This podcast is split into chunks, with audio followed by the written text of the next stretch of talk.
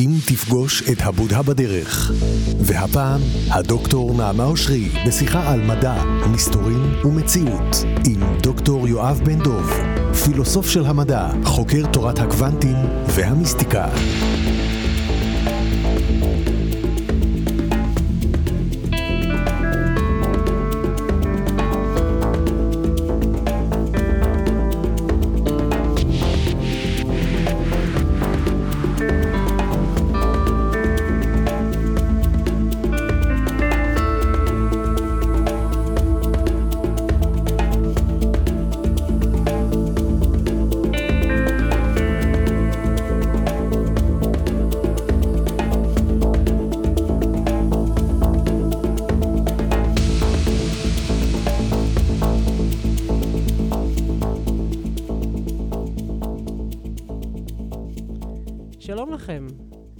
אנחנו בתוכנית, אם תפגוש את הבודה בדרך, אה, תמצא משהו, לא בטוח שנמצא, אבל בכל אופן, אה, מתארח אצלנו היום באולפן דוקטור יואב בן דוב, אני נעמה אושרי. יואב היה גם מורה שלי פעם, בחוג לפילוסופיה של המדע, נכון? היסטוריה ופילוסופיה של המדעים והרעיונות באוניברסיטת תל אביב. האיש שאחראי על זה שאני בכלל, יש לי עניין כל כך עמוק בעולם הבודהיסטי. הזדמנות תמיד להגיד לך תודה על זה, יואב. תודה, תודה. יואב הוא פיזיקאי של תורת הקוונטים, ופילוסוף של המדע, וגם קורא בקלפי טארות. לא להנאתו, אלא ממש כמקצוע, נכון? גם להנאתי. גם להנאתך. אה, אין סתירה. שלום, נעמה. שלום, שלום, מה שלומך? כן. ואנחנו בחרנו לשוחח אה, בסדרה הזו של המפגשים, אה, לשוחח מנקודת המבט של אה, הבודה, של העולם, של הלב, של המחשבה, של הרוח, של החומר. לנסות לראות את המפגשים האלה שמתקיימים גם בתוכנו אה, בכל העת. וכשאנחנו יוצאים אל העולם, כשאנחנו בתוך העולם, הדבר הראשון שאנחנו שואלים, שני פילוסופים משועממים, זה מה יש שם בחוץ? מה אנחנו פוגשים, מה פוגש אותנו, איך אנחנו בכלל אה, יכולים לגעת בתוך כל הדבר הזה שנקרא לו מציאות, ואיך היא מחלחלת בתוכנו, ומפה בעצם נצא למסע שמי יודע לאן יוביל אותנו. כן, טוב, התפיסה הראשונה של המציאות היא כמו שהמוח שלנו מייצר. זאת אומרת, אני רואה את השולחן, אז יש שם שולחן, אני רואה את הקיר, יש שם קיר, אני הולך להצגת קסמים והוא מרים מישהי באוויר וחותך אותה. זה באמת קרה, נכון? ככה המוח שלי תופס את זה. וברגע מסוים אני אולי מתבגר ומבין שמה שאני רואה אולי הוא לא הדבר האמיתי, אולי אה, הוא נוצר על ידי אשליה, אולי הוא נוצר על ידי המוח שלי, וזה סוג של התבגרות שהאנושות עברה ב-200 השנים האחרונות. זה קרה במדע, זה קרה בפילוסופיה, זה קרה באומנות, זה קרה בתפיסה. אבל אם אני לא טועה, גם אפלטון דיבר על זה כבר, זה הרבה לפני ה-200 שנה האחרונות. הוא אמר, בעצם אנחנו יושבים במערה, מה שאנחנו רואים זה רק את הדמויות שמוטלות ומושלכות מאיתנו. אז במה התקדמנו? אולי בכלל הזדמנות להזכיר קצת אה, מה הוא אמר לגבי העניין הזה. כן, גם אפלטון וגם את יכולה למצוא זרמים אחרים, הבודהיזם כמובן, כן. כן. אה, מדבר על זה שהעולם הנתפס, העולם הנראה הוא אשליה. ובמובן מסוים, את יכולה להגיד, יש איזה בכלל תחושה של המיסטיקה, כן? שהעולם הוא מין מסך, כן. וצריך להזיז את המסך בשביל לראות את האמת. הנקודה היא שבין התפיסה הזאת של המציאות שהיא אשליה לבין, אז אוקיי, מה, מה קורה באשליה אותי? איך אני כן תופס את המציאות? היה איזה פער. רגע, תגיד על זה משהו. מה זאת אומרת המציאות היא אשליה? אפלטון דיבר על זה שמה שאני רואה לא קיים, כן, מה שאני רואה לא קיים, והוא הכל הטלה שלי, אבל בכל אופן, קר לי, חם לי, אני אוהב, אני מקנא, אני שונא, אני מתגרש, יש בי אהבה, אני רעב. איפה, איפה כל הדברים האלה? מה יש בעולם? אני עדיין רוצה לשאול את השאלה. אצל אפלטון הפער הוא בין השכל והחושים. מהמם. זאת אומרת, אפלטון אומר, מה שאני רואה מסביבי זאת אשליה. כן? זה איזה צל, לא בדיוק אשליה, זה איזה צל, זה לא בדיוק זה, הוא לא הטלה של משהו. הטלה של משהו, אבל הדבר הזה, המשהו הזה, אני יכול להגיע אליו דרך השכל. כן. אני יכול אה, לחשוב, למשל, 2 ועוד 2 זה 4, זאת אמת. כן? החוקים של הגיאומטריה זה אמת. כן. כי לזה אני מגיע דרך השכל. מהמם. המשולש שאני רואה בעיניים הוא לא משולש אמיתי, הוא, יש לו קצת עובי לקווים, הזוויות לא לגמרי ישרות, סרגל שלי קצת עקום, כן? ושתיים נמצא באמת? עכשיו, אם אני מדברת שאלתו, אצל אפלטון, כן. איפה רואים אפלטון, שתיים? כן. לא, דרך השכל, לא אה. בדרך החושים. כמו את המשולש. אה, בדיוק. ואת יכולה להגיד שיש פה בעצם שני טיפוסים אנושיים, שהם גם במדע וגם במקומות אחרים, גם בפילוסופיה, אולי גם בינינו, כן? אצל כל אחד מאיתנו יש את שניהם. זה שניגש לעולם דרך השכל, וזה שניגש לעולם דרך החושים. מהמם. מה משכנע אותך יותר? כשציינתי קודם את הצגת הקסמים, שבה מישהו עושה לי דבר שהוא בלתי אפשרי, אז החושים אומרים לי דבר אחד, כן. השכל אומר דבר אחר. למי אני מאמין, כן? במקרה זה השכל שאומר לי אי אפשר, כן? זה לא אפשרי, זה לא קורה. למה? כי יש סדירויות בעולם. כן. והחושים אומרים לי, הנה, זה קרה מול העיניים שלי. אז אבל- נוצר איזשהו Mm. פער, והפער הזה נוצר גם ב... נניח אשליה אופטית.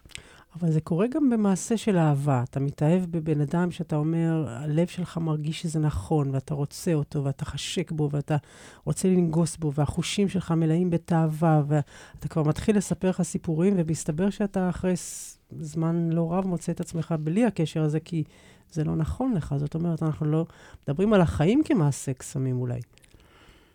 כן, ושוב, את יכולה לשאול, מה, מה, איך בן אדם מגיב במצב כזה? כן, האם הוא ילך אחרי הלב והחושים והשכל, כן, ויוצף בהם, או שהוא יישאר איזה מרוחק, יגיד, רגע, צריך לחשוד, צריך לחתום על הסכם קודם, צריך לעשות, כן, כל מיני אה, אה, אמצעי זהירות, למה? כי אני לא נסחף תכף אחרי, כן, לא תטור אחרי נפ... עיניכם ואחרי לבבכם, נכון? ואני חושב שזה סוג של טיפוסים אנשים שונים שהולכים כל אחד לכיוון שלו. בפילוסופיה של המדע קראו לזה רציונליסטים ואמפיריציסטים. זאת אומרת, אלה שאומרים מדע זה לשבת לחשב דברים, להשיג דברים מההיגיון, כי החושים מתאים, כן, כן? בימי הביניים החושים זה השטן, כן? כן. אל תאמין. החומר, הרוח, גם האישה. החומר זה גרוע, כן, החושניות היא רגוע, כן. כן. המיניות, כן, כל הדברים האלה. שמעבירים את האדם על דעתו בעצם. בדיוק. הדעת הזאת שאפשר לצאת ממנה. וללכת בה לאיבוד. בדיוק, כן. כן. ולכן אתה צריך לשלול את הגוף, כן. כן, כן לכסות את הגוף, כן, להשאיר רק את הראש ואת הכפות כן. כן. ידיים ככה בחוץ, להיות רק שכל, נכון? לגשת לעולם דרך איזושהי תבונה, ואנחנו מדברים פה על ימי הביניים המאוחרים, מאז שמגלים את הפילוסופיה היוונית, בסדר? Mm. ופתאום יש להם שכל ויש להם את ההיגיון, וברור להם שההיגיון הזה בא מאלוהים, כן, אבל אתה צריך ללכת אל מעבר לחושים, כי החושים מתאים, זה השטן. כן. ולעומת זאת יגיע מישהו כמו גלילאו, למשל, במאה ה-17, המדען הגדול הראשון, והוא אומר, לא אכפת לי מה שכתוב בספרים, ולא אכפת לי כל ההוכחות של אריסטו. אני עושה ניסוי, ואני רוצה ללכת לאחרי הניסוי. כן, אם הניסוי אומר לי שגוף קטן וגוף גדול נופלים אותו דבר, ולאריסטו יש המון הוכ- הסברים, כן. ומערכת שלמה, וכל ימי הביניים שעומדים מאחוריו, שמסבירים שהגוף הגדול, הכבד יותר, ייפול יותר מהר. ואני הולך לעשות ניסוי, נניח? כן. כן. קצת אגדה, כי זה לא ניסויים שאתה ממש יכול לעשות באמצעים של גלילאו באותו זמן, ולהראות ממש תוצאות, אבל כן, הוא יכול להראות שאריסטו לא צודק. הוא יכול להראות ולחולל מהפכה, אבל קודם כל המהפכה היא גם אנטי-אינטואיטיבית שלו, כי אם יש משהו מאוד אינטואיטיבי, אריסטו מאוד הולך עם השכל הישר שלנו, הילדותי, הילדי, ה-common sense, שאומר, גדול הולך מהר. אה, אתה תשאל כל תלמיד בפיזיקה שלמד אה, באינטואיציה שלו, מה ייפול יותר, גדול, יותר מהר, גוש אבן גדול או גוש אבן קטן, אז הנטייה שלנו זה להגיד, הארץ מושכת את הגדול באיזשהו אופן יותר, שאפילו כבר אתה לא יודע להשתמש במה, אבל לשם הולכת האינטואיציה ש... זה לא רק האינטואיציה, זה גם האמת. אה, כן, כדור עופרת נופל יותר מהר מנוצה. אבל זה בגלל. חיכוך. אה, זה את לא רואה. מהמם. את זה את צריכה כבר להגיע בעזרת השכל. כן, ופה את צריכה, ופה גלילאו צריכה להגיד, אה, אל תאמינו לגמרי רק ל... כן? למה שאתם רואים, יש איזה אמת מאחורי זה, יש אוויר, יש לו חיכוך, אבל עדיין, ת, כן, אנחנו צריכים לקחת, אם ככה, את הטבע, לחתוך אותו, וזה חידוש גדול של גלילאו, להביא מעבדה, להביא, כן, אה, להוציא בידוד, את הטבע להוציא את. האוויר, בדיוק, Mhm. לעשות משהו נורא מבוקר. ואז את הטבע כאילו חשוף, עירום, כן? הטבע האמיתי הוא לא הטבע בטבעיותו. הטבע בטבעיותו מבלבל אותך. זאת אומרת, גם פה גלילאו אומר, "אל- אל תאמיני למה שאת רואה ישירות, אלא תפעילי איזה, כן, שיקול דעת. אבל בכל זאת, הוא מתחיל איזה זרם במדע שאומר, מה שאתה רואה במעבדה זה חשוב, כן. ומה שאתה מגיע בהיגיון, כן, חייב לתמוך בעקבות, בו. חייב להתאים את עצמו. כן. וגם אם ההיגיון שלך מנוגד לניסוי, לך עם הניסוי ולא עם ההיגיון. עכשיו, הרבה מדענים, כן, מאוד אוהבים את הסיפור של פופר למשל, כן. כן, שמדע זה, יש ניסויים שמפריכים, ש, כן, שהמדע הולך בעקבות הניסוי, אבל זה לא, זה לא בדיוק נכון. יש מדענים לכל אורך הדרך שיעדיפו את הניסוי, יש מדענים שיעדיפו את ההיגיון. ומה קובע את הניסוי, אם הוא ניסוי טוב? האם לא השכל שנמצא מחוץ לניסוי? כן, ברור שאנחנו צריכים לעשות פרשנות, אבל אני חושב דווקא פה על איינשטיין, שב-1906 יש ניסויים שמראים שתורת היחסות שלו היא שגויה. הניסויים האלה עורך אותם ולטר קאופמן, שהוא הנסיונאי, כן, מהגדולים ביותר בקייזר וילהלם אינסטיטוט, זאת אומרת, הטופ של הטופ, והוא מראה שדווקא התיאוריה מתחרה לתורת היחסות, תורה של אה, פיזיקאי, גם גרמני יהודי בשם מקס אברהם, היא יותר מדויקת. ואיינשטיין אומר על הניסוי הזה, אני יודע שזה כאילו נראה ככה, וקאופמן הוא ניסיונאי מאוד טוב, אבל אני לא יכול לקבל את זה, כי התיאוריה של אברהם לא מושתתת על יסודות לוגיים מוצקים. זאת אומרת, אין לה, אין לה את ההיגיון הפנימי. מהמם. ולכן הניסוי טועה, והתיאוריה נכונה. אה, למה? בגלל דומה. ההיגיון, כן. בדיוק. ואחרי שנתיים מסתבר שהוא באמת צדק, פירשו לו נכון את הניסוי. כלומר, מה שאתה אומר כאן זה לא סוג של אה, סיכום ביניים אפילו, שגם ניסוי טוב חייב להישען על יסודות לוגיים שהם תואמים את המציאות. לא, זאת בחירה. איינשטיין, ההיגיון שלו צדק באותו רגע. ההיגיון של איינשטיין, שדחה את תורת הקוונטים יותר מאוחר, עם האקראיות שלה, עם המשוגעות שלה, שם הוא טעה. שם, מה זה טעה? זאת אומרת, הוא לא הגיע לשום דבר, והתורה שהוא התנגד לה ניצחה. התקבלה. אבל אנחנו מדברים פה על משהו יותר עמוק. מהמם. כי אם את בודקת את שני סוגי הטיפוסים האלה, החושים והשכל, וזה הולך אחורה עוד, כן? אצל הרקלייטוס, הפילוסוף היווני, שאומר הכל זורם, ומדבר על החושים, ומדבר כאן על עולם, כן. שהוא רואה סוער וגועש, ופרמנידס, המת, כן, כאילו, הבן זוגו המתנגד, או. משהו כזה, בדיוק, לא, אה, שהכל קבוע, אה, הכל אחדותי. נכון, נכון. היש ישנו והאין איננו, זאת הלוגיקה חותכת את העולם, ופרמנידס, כמו כל המד... הרציונליסטים שילכו אחריו, כמו כל מי שילך אחרי השכל, כולל איינשטיין, כן.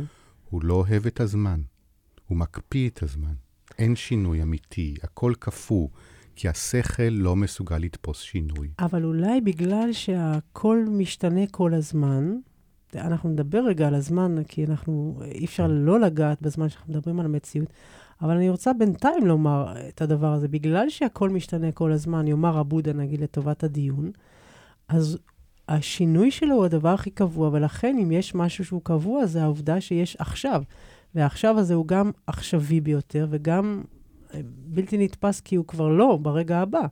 ואת הפרדוקס הזה אי אפשר לפתור באופן לוגי, והוא מצד אחד הכי לוגי בעולם. כן, אבל הבודה עושה פה מהלך אה, עוד יותר רדיקלי, כי הבודה הולך מעבר לחושים וגם מעבר לשכל. זאת אומרת, בסופו של דבר, ה, אה, הלב של הבודהיזם, כן, הוא מקום שבו גם אתה הולך אל מעבר למה שאתה רואה מסביבך, אתה אומר זאת אשליה. זה דבר שנוצר, זה דבר שמתהווה, אפילו התחושה שאני קיים ורואה את כל הדברים, גם זה מבוסס על אשליה פנימית. אבל גם ההיגיון, הלוגיקה, גם היא ברגע מסוים מביאה אותך למבוי סתום. הרגע אה, טוב, של המעבר זה הרגע שבו המחשבות נעצרות, של המדיטציה העמוקה, נכון? אה, תכף... של הלא זה כן, ולא זה. כן, כן? גם, או גם זה וגם זה. בדיוק. אבל, אבל אולי באמת המקום הזה שאנחנו אה, שמים את הדגש על העכשיו כנקודה אה, סינגולרית, זזה ועומדת בעת ובעונה אחת, כן, זה, זה המקום, ה- אני, אני נדבר זה אחר המקום שלי להיכנס לאשליה בשביל להבין שהיא אשליה, כי בסופו כן. של דבר, מעולם לא היה שום דבר, ולכן מעולם לא השתנה שום דבר. זאת שאלה ה... שאנחנו צריכים עוד נכון? לברר, אני חושבת, אי אפשר לעצור בדיוק. שם. אני חושד שגם במזרח וגם בפילוסופיה הבודהיסטית, שאני פחות מכיר, את תאירי את עיניי בעניין זה, אז את תמצאי את שני הטיפוסים האלה. אני חושבת ש... זה שיותר כן. מדגיש את הלוגיקה וההיגיון, נכון. וזה שאומר, עזוב את הלוגיקה, תשרוף את הספרים, בוא תרגיש, תחווה mm-hmm. את הכאן ועכשיו דרך החושים שלך, תחווה את ה... כן? תחווה את השינוי, ואת, ואת תגיעי לאותו דבר. השכל מקפיא את הזמן, החושים נותנים עולם שהוא קודם בהשתנות, במתח, בפרדוקס, בכאוס. ולדידך, שניים לא יכולים לחיות בכפיפה אחת, או חייבים לחיות בכפיפה אחת? לדעתי, כן, אני תמיד בדברים האלה, כן, אם יש איזה ויכוח שנמשך כבר 2,500 שנה, וגדולי המוחות ניהלו אותו משני הצדדים, והוא לא נפתר, אז גם ברבע שעה הקרובה לא נפתור אותו. לא מבחינת לפתור, אבל ההיגיון מחייב שהם יהיו ביחד, או שהרגש מתעקש שהם לא יהיו? המציאות היא שהם כל הזמן שמה, כן? Mm-hmm. וכל התולדות המדע זה מעבר מקוטב אחד לקוטב אחר, mm-hmm. כן, שכל מאלוהים, וחושים. כן, חושים. Okay. הלב, המדע איבד את הלב מאז, uh, מאז המאה ה-17, אני חושב, מאז uh, דקארט. מאז כן? המצאת השעון. בדיוק, כן, המדע הלך עם השכל. הלב זה המדע של אריסטו, זה כן. אצל אריסטו, כן. אצל בימי הביניים, זה ה- ה- הגעגוע שלנו לאותה הרמוניה אבודה וחונקת קצת של ימי כן. הביניים. אתה יודע, נורא מרתק אותי, אנחנו נעשה את זה בשיחה הבאה, אבל ככה כבר אולי להגניב את בודה ככה, אם בודה היה פוגש את איינשטיין, הוא היה פוגש uh, את המציאות היום, מה הוא היה רואה בתפיסה שלנו את המדע, איך הוא היה פוגש את התפיסה המדעית שלנו. עוד לא אמרנו מה שיש לו לומר על החושים. אה, אבל... איינשטיין הוא לא מדען טיפוסי. ולכן, אם בודה היה פוגש את איינשטיין, יכול להיות שזה היה מגיע למקום כמו שטגור פגש את איינשטיין. כן.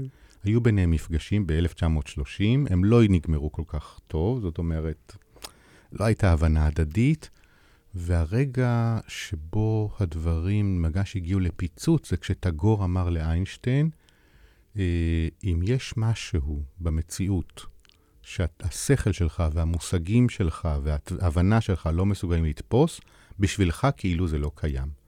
ואיינשטיין mm. ככה מאוד, זה נגע, כן, הרגיז אותו, והוא אמר, אם ככה אני יותר דתי ממך. Mm. כי איינשטיין האמין שעם השכל שלו יכול להגיע ישר עד אלוהים. Mm. להבין את המשוואה הגדולה של אלוהים. הקרטזיאני לחלוטין. בדיוק, משהו כזה, בדיוק, זו אותה מסורת, כמו, כן. או פלטון. כן. עדיין זה כן. בדיוק אפלטון. האידיאליזם שלנו. ושיש איזו מציאות אמיתית, ואתה יכול להגיע אליה עם השכל, וזה בהישג יד לשכל האנושי. והוא אומר לו, תגור, אומר לו, עזוב, אתה רק... נכון, אתה איינשטיין, אבל אתה עדיין רק בן אדם. איפה אתה ואיפה עולים. תתעסק מה שאתה יודע, מה שאתה לא יודע, תשאיר. אה, צניעות, צניעות.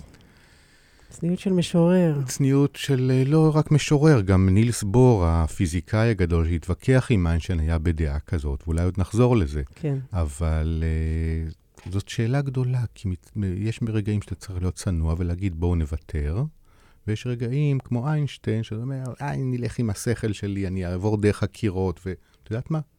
לפעמים הוא צודק, לפעמים פתאום אין קיר. איזה יופי. ואז הוא מגיע לקיר אחר וחושב שגם אותו יעבור, ואז אה, בסוף תמיד יהיה קיר שאתה לא תעבור. נכון. אחוז, אלא אם כן אתה גל או חלקיק, אז זה בפעם אה, הבאה. זה כבר נדבר בפעם הבאה. תודה רבה, דוקטור יואב בן דוב, על השיחה. אם תפגוש את הבודה בדרך, הדוקטור נעמה אושרי בשיחה על מדע, מסתורין ומציאות, עם דוקטור יואב בן דוב. דוקטור יואב בן דוב.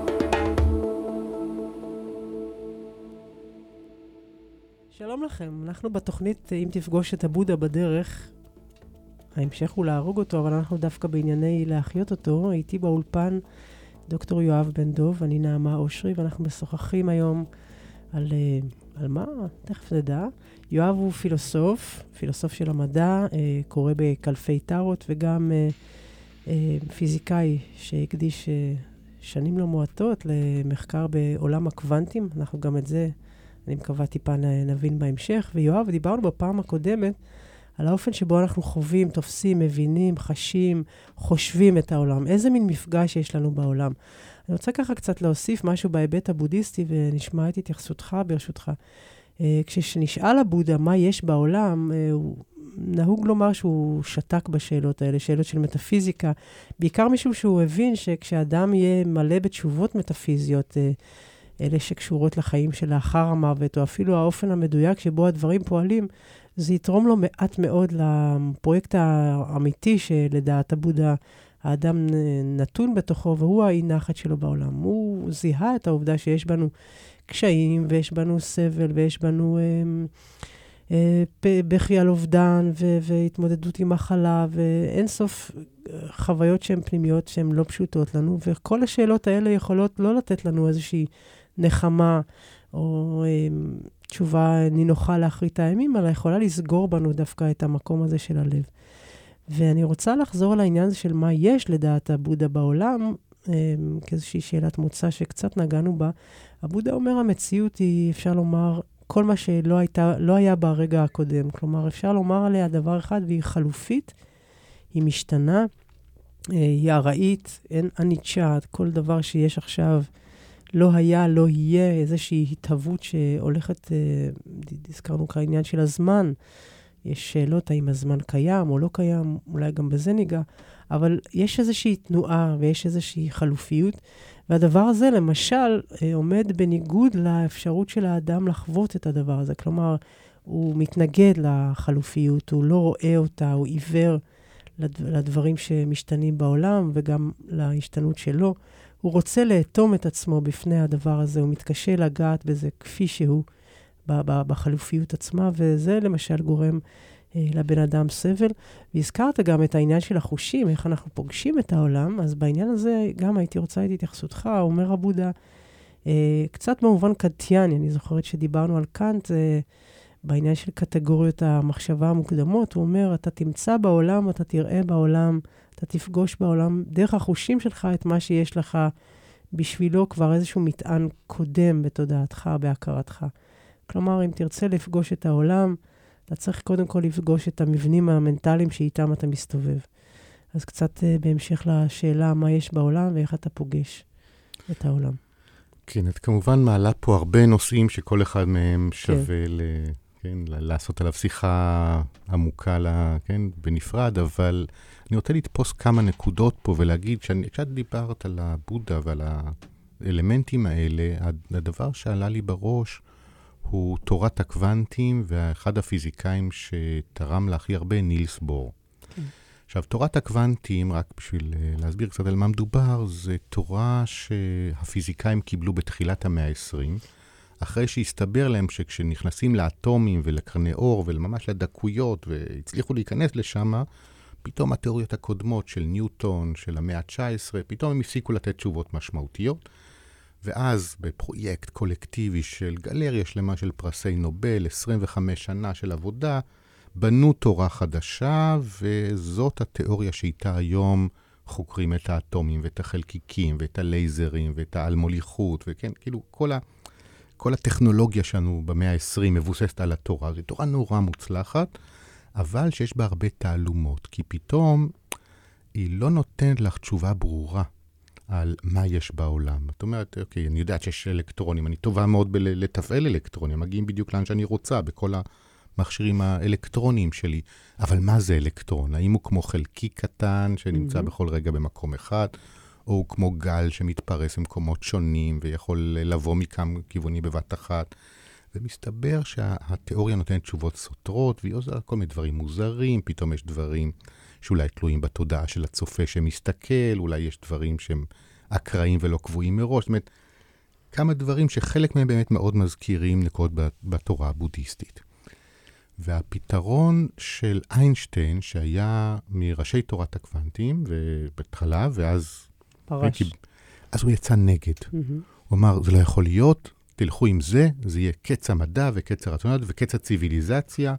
כן? אנחנו נגיע לאיזה תוהו ובוהו של ברבריות גמורה, כי פתאום מלא דברים שרירותיים ופרועים התיישבו לנו בסלון, היקי המסודר ש, שהוא אהב אותו.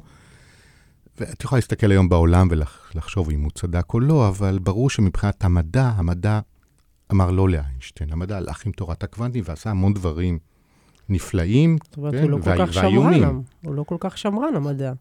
איינשטיין היה שמרן יחסית. המדע, ל- המדענים. והמדענים אה, רצו קדימה, כי נילס בור אמר משהו שהוא די מזכיר את הבודה ברמה אחרת. כן? Mhm. נילס בור לא התעסק בלגאול את הטבע האנושי, את ה... מהסבל, את כן. האדם, כן?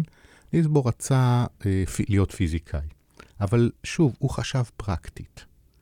מה המטרה של פיזיקאי? המטרה של פיזיקאי זה ללכת לחזות תוצאות של ניסויים, להוציא אה, אה, כל מיני אה, גדג'טים טכנולוגיים, כן? שימושיים. זה, זה לעשות פיזיקה. לא לשאול מה יש באמת בעולם.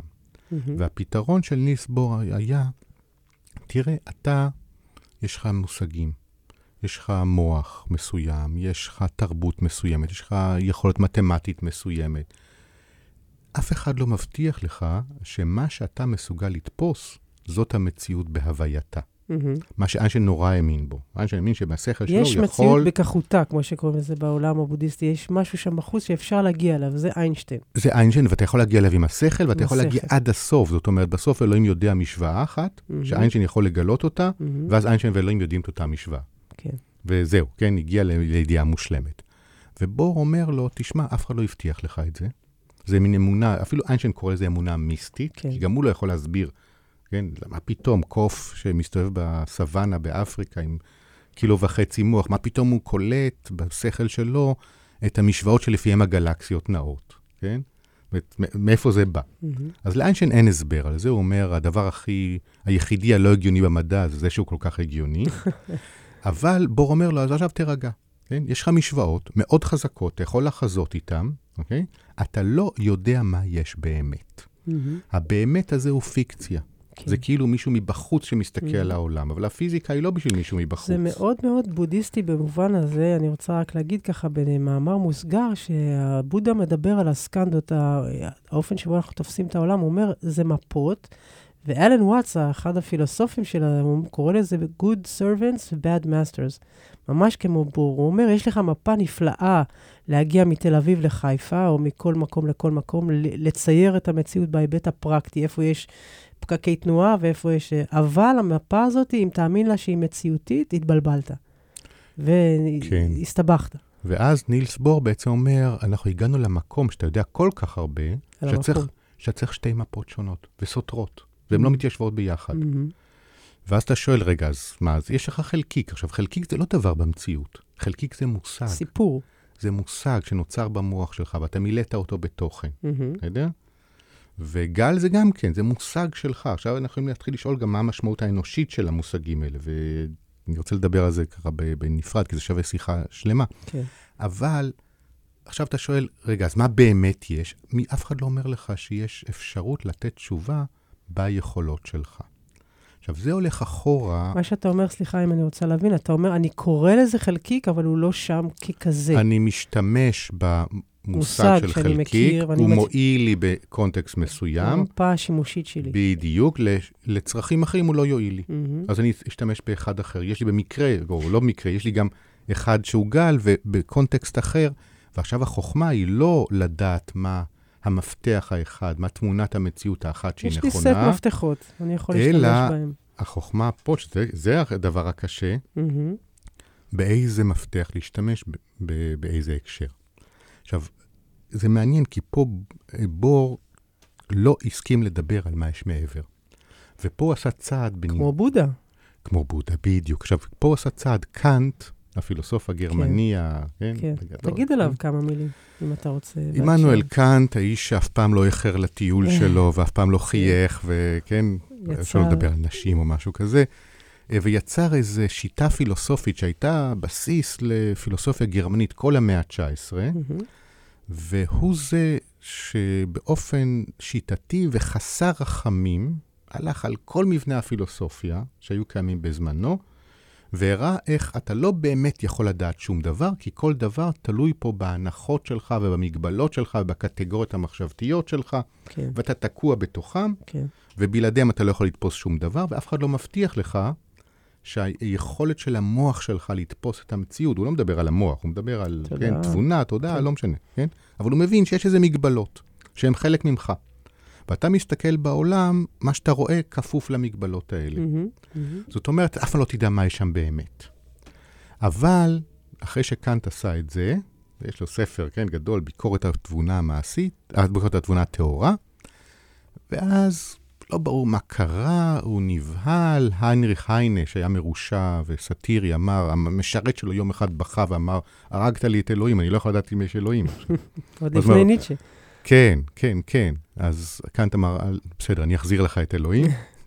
אז בשביל המשרת שלו, או אולי לא, אני חושב של העולם.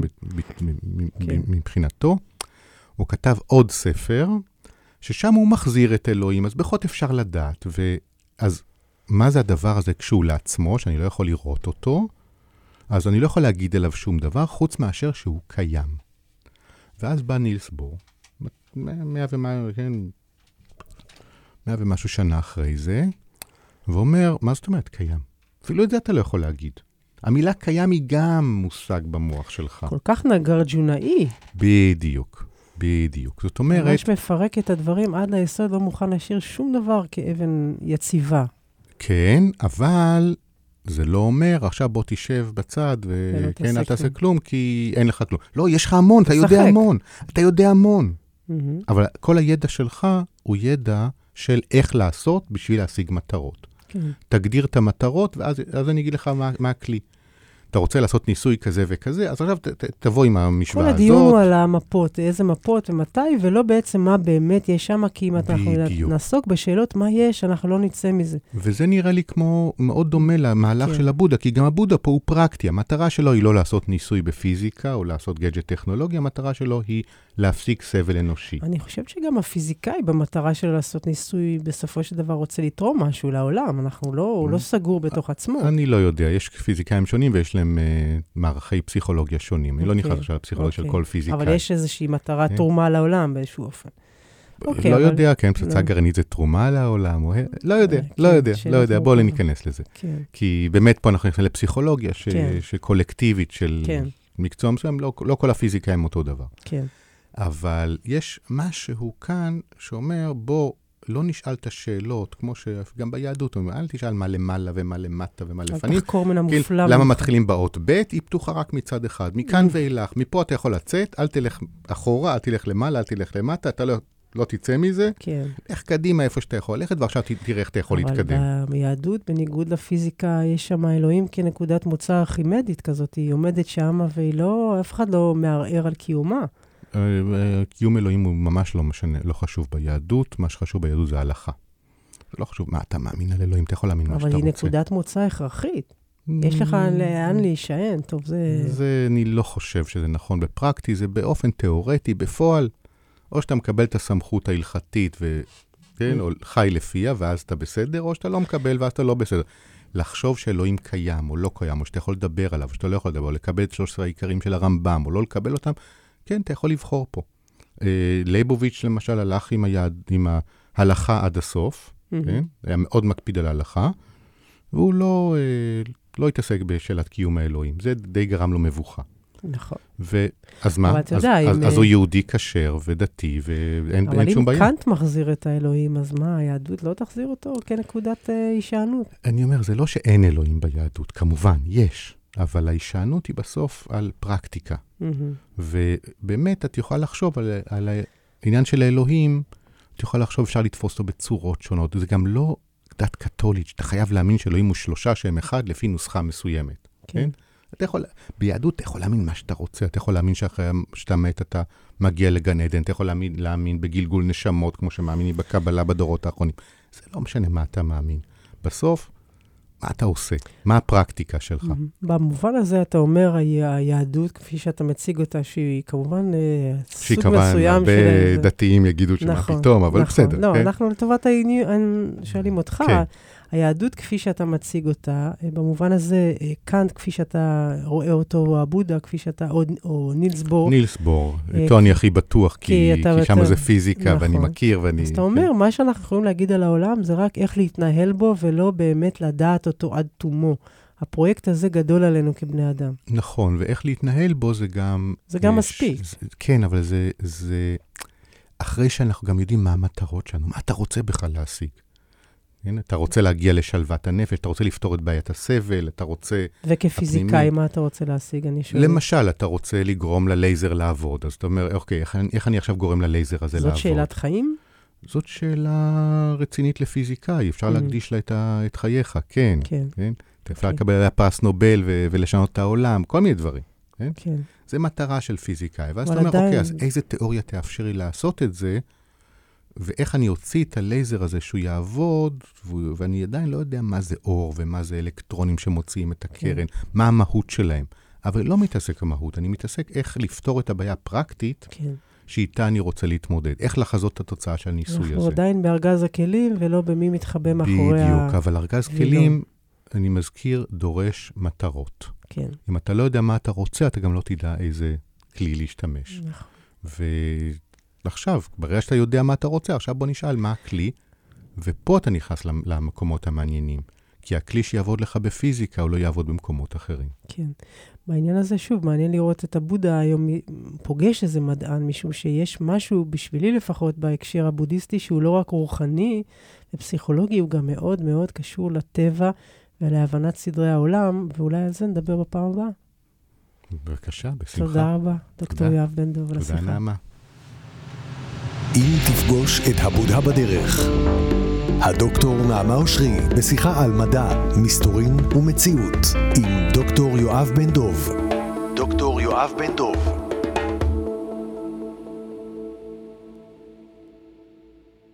שלום לכם, אנחנו בתוכנית אם תפגוש את הבודה בדרך, אה, ואיתי באולפן הדוקטור יואב בן דב, פילוסוף של המדע, פיזיקאי וגם קורא בקלפי טארות. איך הדברים האלה מסתדרים ביחד אנחנו עוד נברר, או שאולי לא, כי עדיף גם להשאיר כמה חידות אה, סתומות. למשל, אחת מהן, אני רוצה להזכיר לעצמי פתאום, אתה יודע, בי"ב, אה, נכנסנו למעבדה שלמדתי פיזיקה, ו... אני אתאר למאזינים ולעצמי, תגיד לי אם אני, אם אני צודקת, פתאום זיכרון של 30 שנה. אה, הייתה איזו אלומת אור, והיה מסך, והיו שני חורים במסך, והמורה שאלה איך, אה, מה יהיה בצד השני של האור שעובר דרך שני המסכים. אז כולם אמרו, אלומה פה ואלומה שם, כי איכשהו האור יגיע באיזשהו אופן לצד השני.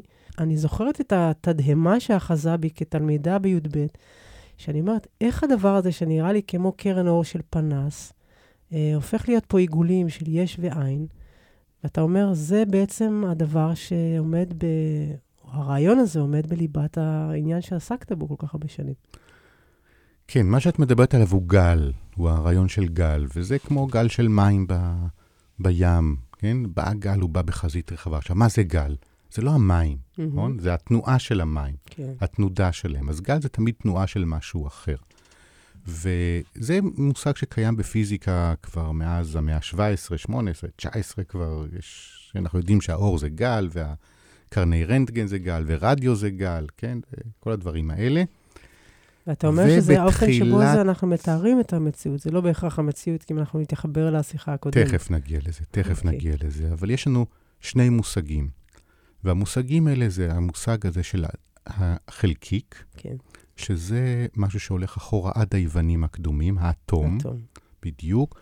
זה, אני לא יודע בדיוק מה זה, זה מין כמו כדור קטן וקשה, וכן, וקשיח כמו מין כדור ביליארד, אבל עוד יותר קטן, וכמה שאתה חושב שהוא קטן, עוד יותר קטן, ואולי אפילו נקודה. יש בפנים משהו ולא מסתובב. ברור, אה, לא, לא, אני מדבר על האטום הקלאסי. אוקיי. כן, היום תגידי אלקטרון, זה לא משנה, מהמם. כן? אין בפנים כלום. זה כן. זה ה- ה- ה- הדבר הכי קטן, כן? החלקיק הכי יסודי. אז בואי נקרא לו אטום, כמו כן, לא הקלאסיים, ניתן אבל- לחלוקה. בדיוק, בלתי ניתן לחלוקה. ויש את המושג ההפוך, שהוא הגל, והגל הוא כאילו, לא ניתן לחלוקה לחלקים, כי הגל הוא שלמות. מהמם. ועכשיו אני יכול לחשוב על עולם שהוא בנוי מחלקיקים, וזה העולם של החומר מאז המאה ה-17. כן, זה גם הולך ליוונים כמובן, אבל זה הכל מין כדורים קטנים, וכל כדור כזה, נניח כמו בגז, אז הוא טס לו במרחב, כן? בעיקרון, כל מה שהוא לא נוגע באף אחד, הוא יכול להיות לבד ביקום, נכון? מהמם. אחד לבד בכל היקום, סגור בתוך עצמו, נכון? מפעם לפעם הוא, הוא נוגע באחד אחר, נפגש איתו, מחליף איתו משהו, כן? אלקטרונים, מילים, רגשות, כן? נשיקות, נוזלי גוף, כן? whatever, כן? אבל זה מין מסחר, אבל זה מין אינטראקציה. מוליד משהו באותה הזדמנות? יכול להיות, האטומים לא מולידים, אבל... אה, יוצרים אה, חמצן ומימן, יוצרים מים באיזשהו... כן, אבל עדיין, אז יש- בפנים יושבים שני האטומים האלה, לא השתנו, לא קרה להם שום דבר. הם עדיין חמצן ומימן. ומתישהו הם גם יכולים להיפרד. כן. זאת אומרת, הקיום של כל אחד מהם עומד בפני עצמו, תלוי בעצמו וסגור בתוך עצמו. כל האחרים, הם נהיים רלוונטיים רק כשהם באים איתו באינטראקציה, ואז נותנים לו משהו או לוקחים ממנו משהו. זאת אומרת, אני יכול לה- להמשיל את הסוג הזה של קיום, של האטום הבלתי מתחלק, לאותה מילה, רק בלטינית אינדיבידואל. אתה יודע שהמילה הזאת היא חמקמקה, כן. כי היא אומרת בדיוק את ההפך. אינדיבידום זה לא ניתן לחלוקה. בדיוק, כמו אטום, לא ניתן לחלוקה. כן, אבל זאת אומרת בדיוק. שאני לא נפרד גם מהעולם, במובן הזה שאני לא... אה, אוקיי. זה כבר שאלה אחרת, כן. נכון? המושג המודרני של האינדיבידואל הוא בדיוק כמו אטום. אוקיי. הוא האינדיבידואל האני קיים בתוך עצמו. מהמם. בעיקרון, אני יכול לדמות לעצמי מצב שבו היה קיים לבד. כן. עכשיו, כשהוא נפגש עם אחרים, אז הוא לא חלק מהם. יש לו איזה exchange, וגם כשאנחנו כולנו נהיים חל... קולקטיב, כמו חברה או קהילה יש לו או שפה, קליפה כזו, הוא גם סגור הוא ממש... כולו אה, קליפה, כן. בדיוק, הוא כולו הוא קליפה, כי אטום אין לה. בפנים. כי, כי בסוף, כשאתה נכנסת לתחושה הזו של קיום אינדיבידואלי, את מגיעה לריקנות. אבל עד שאת מגיעה לזה, כן, את יכולה לראות את כל החברה המודרנית מהמם. בעקבות איזו התפיסה המכניסטית כן. שהשתלטה עליה. כן, העולם זה כמו מכונה, זה חלקיקי חומר, והאדם הוא כזה, וגם האדם הוא מין חלקיק באיזה מין אה, גז חברתי כזה, ועושה כל מיני אינטראקציות, והתפקיד של החברה זה לדאוג לאינדיבידואל, ואין דבר כזה כמו משפחה או קהילה שאתה מחויב אליה, שנותן לך משמעות, אלא הקיום הוא רק של האינדיבידואל, הזכויות הן של האינדיבידואל. החברה היא לא יותר מאשר אוסף של אינדיבידואלים. אה, אמצעי הייצור הם אוסף של מין ברגים אנושיים שאתה יכול לקחת, להעמיד כל אחד ליד אנחנו- פס הייצור, לזרוק אותו כשהוא מתקלקל. כן? חלקים של מכונה אחת ש... בדיוק, התחושה הזאת של מכונה אחידה, שבה יש חלקים שכל אחד מהם הוא אינדיבידואלי, כל אחד מהם יש לו את הרינגטון שלו, אבל בסוף כולם יש להם אותה רינגטון, כן. נכון? אותו סוג של רינגטון. גם אפשר להחליף אחד באחר, זה ממש לא בדיוק. משנה, זה לא אישי, זה לא... זה לא אישי, זה לא היסטורי, כן. כי ההיסטוריה לא משנה זה מאיפה באת. סובייקטיבי גם. מאיפה באת, בכל רגע אתה, אתה נשפט על פי התכונות שלך, כן? לא, לא משנה מאיזה קהילה ומאיפה נולדת, וכן? זה האידיאל של החברה המודרנית. ממש המעיין המתגבר. אה, למשל, כן, או הרבה מאוד, כן, כל כן. המקומות האלה של המכניזם החברתי, כן. שמצד אחד מספק אותנו מאוד כאינדיבידואלים, מצד שני, ברגע שיש לך את, וזאת עובדה פסיכולוגית, ברגע שיש לך את כל הדברים הנחוצים לך, לאינדיבידואליות שלך, ברגע שיש את כל הסיפוקים, נוצרת תחושה של ריקנות. נכון, כי אין לך פה תחושה של משמעות. נכון. לעומת זאת, יש את התפיסה השנייה, התפיסה של הגל. עכשיו, אני פה עושה, שמה לב שאני עושה קפיצה בין פיזיקה קפיצה. לבין... קפיצה אנושית בשבילי, כן? קפיצה בין הפיזיקה, היא לא קוונטית, היא, היא אמיתית מבחין, היא בשבילי. קפיצה תודעתית, לא? אבל אני אגיד, אבל, אבל. כן, זה כאילו אני עובר פה ממושגים פיזיקליים למושגים של תחושה אנושית, אבל אני לא חושב שאני עושה פה אבל אתה משהו. נשאר עדיין במושגים פיזיקליים, גם. כן, אבל אני אגיד לך משהו. מה אני באמת חושב על זה. ופה זה מתקשר לדברים שדיברנו עליהם בשיחה הקודמת. את לא יכולה לייצר מושגים פיזיקליים, לא משנה מה אמור הניסויים, לא משנה מה אומרים החישובים. לא יהיה לך מושג פיזיקלי בפיזיקה אם הוא לא מסוגל להיות לך בראש קודם. מהמם. זאת אומרת, זה לא סתם שהאינדיבידואל דומה לחלקיק בפיזיקה. כשיצרת מושג של חלקיק בפיזיקה, בשביל שיהיה לך. איזה פשר, נכון. כן? יותר מדימוי, יש לך חוויה מהמם. מאוד עמוקה של מה זה להיות ואותה חלקיק. אתה משליך החוצה, ואז זה מה שאתה מוצא. ואז. אתה כותב לזה משוואות, ואתה שואל האם זה מתאים, האם זה לא מתאים, מה, מה המסה שלו, מה המשטן החשמלי שלו, איך זה עובד, כן, מה הכוחות.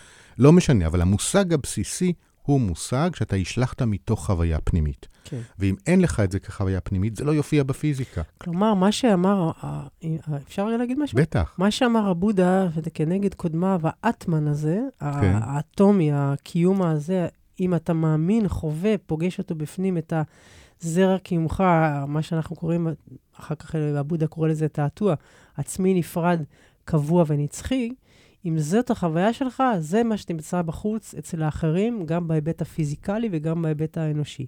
נכון, וזאת בהחלט חוויה שלך, אבל זאת לא החוויה היחידה. כן. יש גם גל. מה זה גל? הגל זה אותה תנודה שקיימת בכל היקום, בסדר?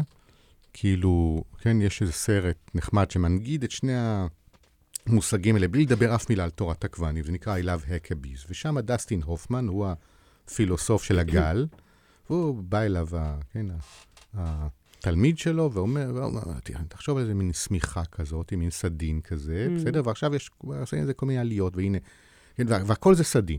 כן? כן. יש, זה, זה כל המציאות. רציפות. בדיוק, כל זה הסדין, אבל בסדין הזה יש כל מיני בליטות, והבליטות האלה כל מיני משתנות, והנה הבליטה הזאת זה מגדל אייפל, והבליטה הזאת זה אני, וזאת אתה, וזה המבורגר, וזה אה, mm. מוזיאון, וזה אורגזמה, כן?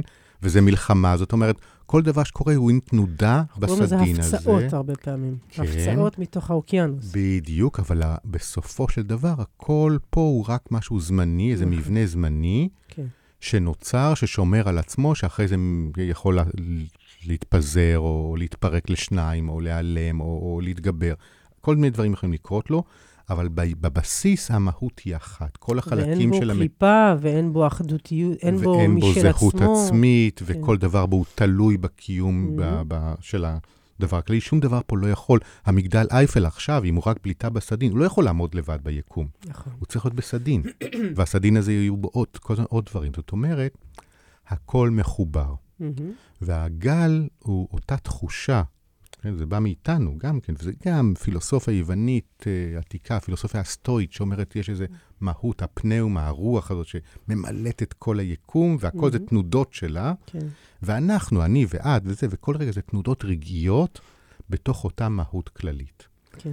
והתחושה הזאת היא התחושה שיש לנו לפעמים של פירוק הגבולות של האני, שפתאום אתה מתמזג במשהו שהוא מחוץ לך, והמשהו מחוץ לך, לאותה טבע, או איזו יצירת אומנות שלוקחת לך לך, או אהבה, שאתה פתאום נבלע, או התחושה של מחויבות לקולקטיב, אם זה כן. המשפחה, או העם, או המדינה, או לא, לא משנה מה, כן? כן, כן, האחר הוא אני.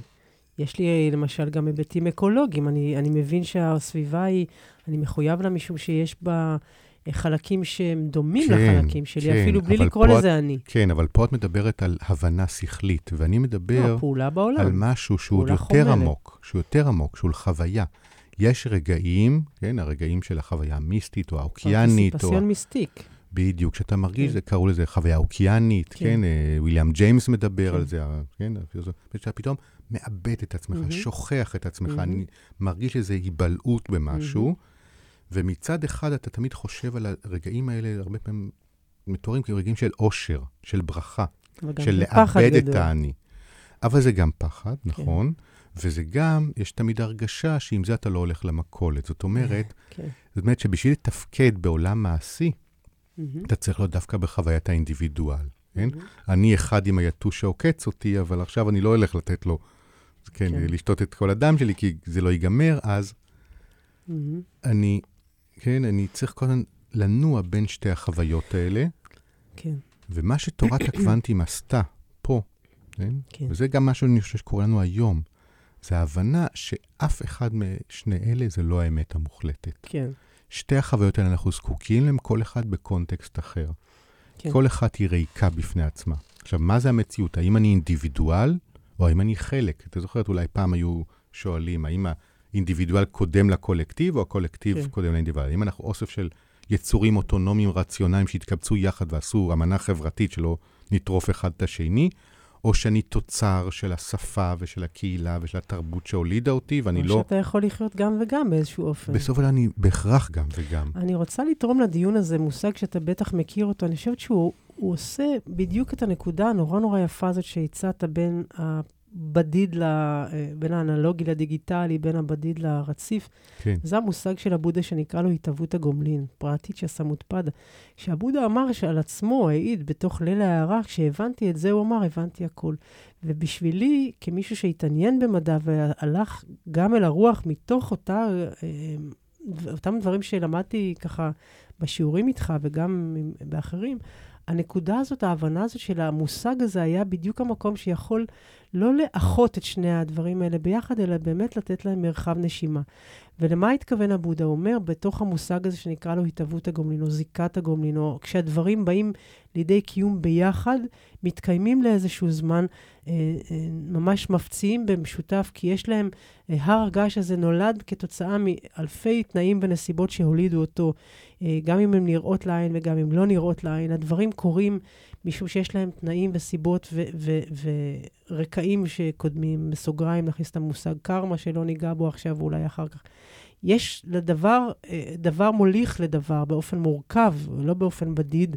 כלומר, האטום הזה לא יכול להיות סגור בפני עצמו, המגע שלו עם העולם הוא מגע פתוח. יש טקסט אחד נורא נורא יפה, שהוא גם פיוטי והוא גם פשוט, אומר תיך נתן בהערות שלו על סוטרות הלב, הוא אומר, דף הנייר מורכב כל כולו מהכורת של העצים, מהעצים, מהענן, מהדשא, מהשמש, מכל הדברים. ומכל הניירות האחרים שנכתבו אי פעם, ו- שנכנסים לתוך הטקסט, וקשורים, וכולי, ומגדירים וכולי. את השפה, נכון, בדיוק. לגמרי, כן. וההתהוות הזאת של דף הנייר, כשאתה שואל אותו, אדוני, מהי תעודת הזהות שלך, הוא יגיד, זה, אני, כל הדברים כולם. אם תיטול ממני את השמש, לא יהיה שמש, אם תיטול ממני את הניירות האחרים, לא יהיה נייר אחר. זאת אומרת, הוא עונה במונחים של גל. הוא הפצעה רגעית מתוך האוקיינוס שהוא כולל את כל הדברים. מצד שני, וכאן יש משהו נורא יפה בהיבט של התורה הבודהיסטית, העניין הזה שאנשים אומרים, אוקיי, אם אין אני אז אין כלום, אנחנו לא מדברים על תפיסה ניהיליסטית של עיון העצמי, כלומר, היעדר אני לא קיימת ואתה לא קיים, אלא אני לא קיימת באופן הנבדל שבאמת הייתי רוצה להיות קיימת באופן החלקיקי הזה שבה אתה מתאר. את קיימת, אבל אם אני אלך עם זה עד הסוף, אני אגלה שזה אשליה. ואת חלק מהכל, נכון, אבל גם עם זה אני נכון. אלך עד הסוף. יש לי תפיסה אני... של אה, בדיוק, בדידות, בדיוק. של אטומיזם. אני צריכה בדיוק. לדעת שאני אני ולא אני אתה, כי אחרת אני לא אהיה פה אלה במחלקה אחרת. יחד עם זה, כשאני בודקת לעומקו של הדבר, מי הוא אני, אני אראה שאנחנו ניזונים מאותם חומרים, ואנחנו רק מחליפים עכשיו גזים או רעיונות. או, או תרבויות, או מחשבות, או קיום, אנחנו שוהים עכשיו באותו מרחב, אבל פנימה אנחנו עשויים מרציפות אחת שהיא עדיין לא עושה אותי אתה ואותך אני, אה, במובן אחד כן, במובן של המכולת לא. ונגרצ'ונה דיבר על הדבר הזה מאוד יפה, כשהוא קרא לזה האמת המוח... היחסית והאמת המוחלטת. כלומר, בהיבט המוחלט אנחנו באמת רציפות אחת, אבל יש גם עניינים ארציים. קוראים לך יואב ולי נעמה. ואנחנו לא נמצאים ברצף אחד. אז איך אנחנו יכולים לעשות את הדבר הזה? ואני בטוחה שיש לך מה אה, להתייחס בהקשר הזה. כן, אבל כיואב. הדבר, כן, אבל הדבר שהכי מרשים אותי, זה שגם בתורת הקוונטים וגם בתרבות שלנו היום, אנחנו עושים איזושהי תנועה. בסופו של דבר, הגל הוא משהו יותר עמוק ויותר יסודי מהחלקיק, כן. ואנחנו מגלים את זה בכל מיני דברים היסטוריים שגילו בתורת הקוונטים, גם בניסויים שהחלקיקים משפיעים אחד כן. על השני ממרחק, שמאבדים את הזהות העצמית שלהם. וגם, אם אני חושב על היום, על העולם הדיגיטלי, שבו פתאום האינדיבידואליות... נכון. הופכת להיות איזה חלק מאיזה רשת גדולה. אתה חושב שהעדפות... מספר הפיקסלים שלך. זה לא רק, אתה חושב שאת העדפות שלך הן אינדיבידואליות ואתה עושה כל mm-hmm. בחירה, ואז גוגל יודע בדיוק מה אתה הולך לבחור ברגע כן. הבא, כי אתה... שוב, אתה, אתה לא... אתה מונע מדברים שהם לא אתה בכלל. כי המושג הזה של אינדיבידואל הוא בעצמו מושג תרבותי. נכון. הוא בעצמו, הרעיון הזה שאנחנו עומדים בפני עצמנו, זה מחזק משהו אצלנו, שהוא קיים באופן טבעי. הבודה יאמר, זה עושה סבל בהקשר זה, הזה. וזה עושה סבל, או אני אגיד, את יודעת מה, ריקנות וחוסר נכון, משמעות. נכון. בסדר? ואני חושב שפה באמת התורה הבודהיסטית פוגשת אותנו היום, ולכן זה לא סתם מקרה שהבודהיזם מצליח כל כך במערב, במאה השנים האחרונות. מבין? אני, רק להבהרה, כן, גילוי נאות. אני לא לימדתי יותר בודהיזם לא. באוניברסיטה, לא. בכל זאת הגעת משם. ולא חיפשתי גם את המדע. ובכל זאת הגעת משם, נכון. כן, ואת אומרת זה בגלל השיעורים נכון, שלי, ואין לי מושג, לגמרי, אני לגמרי. לא יודע, אני... משום ש... אבל אני התחלתי, אני, מה שלימדתי... אבל באהבת הרכות, הריקות הזאת, ב... פגשתי את הריקנות יפה. שלי. יפה, זאת אומרת, אני לימדתי תורת הקוונטים נכון. ופילוסופיה של המדע, ואת הגעת מזה כן. לתוך, ה... נכון. לתוך הבודהיזם, בדיוק בגלל ההדהודים האלה. נכון. שהם חלק מאיזו תנועה של את ואני והרדיו הזה, כן? ובכלל, משהו כזה שאומר, אנחנו לא נפרדים, אנחנו נראים כאילו נפרדים, נכון. מרגישים אצלנו, אבל בעצם אנחנו הכל, כולנו חלק מאיזו מערכת אחת, ואנחנו תלויים זה בזה. ויחד עם זה, לכל אחד יש לוקוס אישי שלו, וטוב שהוא יהיה שם. זאת אומרת, כאן בדיוק. כולנו אחד וגם כולנו... ואיך זה מסתדר יחד, אנחנו אף לא נבין עד הסוף, אבל וטוב שכך. בואי נשחק עם בין החלקיק והגל הפנימי שלנו. תודה רבה, יואב. תודה. תודה רבה. אם תפגוש את הבודה בדרך. הדוקטור נעמה אושרי בשיחה על מדע, מסתורין ומציאות עם דוקטור יואב בן דוב. דוקטור יואב בן דוב. שלום לכם. ברוכים הבאים לתוכנית אם תפגוש את הבודה בדרך. אני נעמה אושרי, ולצידי ואני לצידו הדוקטור יואב בן דוב. שלום נעמה, שלום. שלום, שלום. נזכיר שאתה גם פיזיקאי, גם קורא בקלפי טארות וגם פילוסוף של המדע. עוד לא ביררנו את החידה המשולשת הזאת, הטרילוגיה. אבל היום כן נדבר על פילוסופיה או על מדע או גם על מיסטיקה, בהקשר של הדברים uh, שמתקיימים להם כך כפי שהם. ואני תמיד תוהה מה זה נקרא כך כפי שהם. אנשים אוהבים להגיד, uh, טוב, זה היה חייב לקרות, הדבר הזה שקרה. אז איך בעצם דברים קורים? איך אנחנו מבינים שהם קורים באופן שבו אנחנו קורים? או מה קורה? כן, טוב, זאת שאלה קצת uh, כללית, אבל אנחנו יכולים לצמצם את זה לשאלה של הזמן, של הזמניות. כן. מה זה הזמן? מה זה העתיד? כן, האם העתיד כבר קבוע מראש? האם יש לו איזה תבניות שאני בהכרח חייב, כן, מה שאנחנו קוראים גורל? האם זה משהו אקראי, כן, היקום פשוט זורק אותי מנקודה לנקודה בלי שום תוכנית ובלי שום סדר? האם יש לי נגיד, בחירה? יש, יש שם הרבה מאוד השלכות לדבר הזה. למשל, אם הכל נתון מראש, אז זאת אומרת, מה שאני עושה בתוך החיים האלה, אני ממלא אחרי איזשהו צו של זרימה של הנהר. אני, הנהר יודע את סופו כבר בראשיתו, ואני רק מתגלגל איתו. לעומת זאת, אם הכל אקראי, אני כמו איזה עלה ברוח, ונכון? זה אומר הרבה על האופן שבו אנחנו... נכון. וכאן באמת יש uh, כמה מושגים בסיסיים שבראייה המערבית הקלאסית, המודרנית, כן, הראייה של המאה ה-17, של התמונה המדעית, המכנית, באיזשהו מקום הייתה אה, כזאת שצמצמה מאוד את יכולת הבחירה, זאת אומרת, המשמעות של בחירה. כי לפי הראייה המדעית המכנית, כן, אנחנו כולנו חלקיקי חומר, אנחנו תאי עצב, כן? הכל הולך- DNA. לא משנה, כן, מולקולות כן. כאלה, אחרות, בדיוק, DNA, משהו אחר. לא מגלים את ה-DNA באותה תקופה, אבל הרעיון הוא שאנחנו כולנו חלקיקי חומר שנעים על פי חוקים קבועים מראש, כמו חלקים של שעון. מהמם. וזה כולל גם את המוח שלנו, וגם את הגוף שלנו, וגם את השרירים שלנו, ולכן אני עכשיו יכול להגיד, יש לי רצון חופשי, אבל אם מישהו היה עושה מיפוי של כל האטומים במוח שלי כמה דקות קודם, והיה מחשב את התנועה של כל החלקיקים, הוא היה יכול לחזות שברגע הזה השפתיים שלי יעשו את התנועות, והריאות שיעשו את התנועות, ואת תשמעי את הצליל של יש לי רצון חופשי. אבל זה כמו שתתכנתי את המחשב שלך להדפיס עכשיו מיליון פעם יש לי רצון חופשי. רגע, אבל התוכנית הזאת כוללת גם מתי הגוף שלי יתבלה? כל דבר.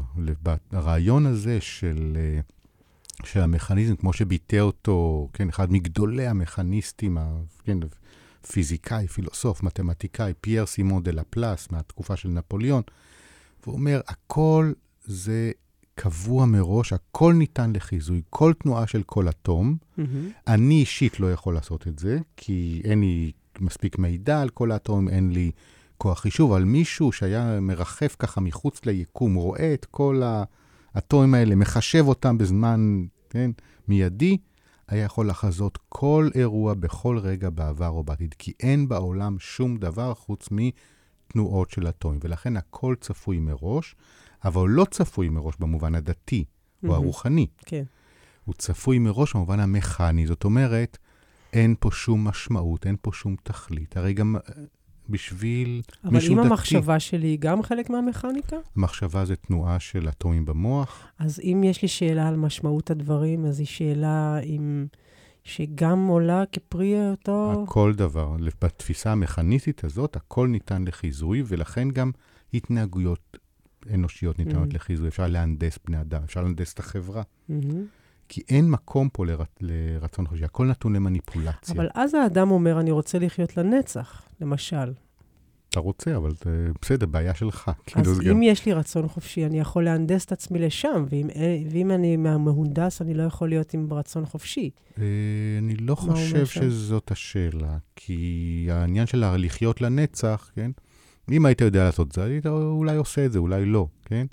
אבל אין לך את האפשרות הטכנית הזאת. זה לא שמה שאתה רוצה נהיה במציאות. השאלה היא, האם יש אפשרות להשפיע ולבחור? האם יש Mm. משמעות לבחירה, או שזאת אשליה? כל דבר נובע מתוך המניעים והמנגנונים שהם או פיזיקליים, או פסיכולוגיים, או ביולוגיים, כן?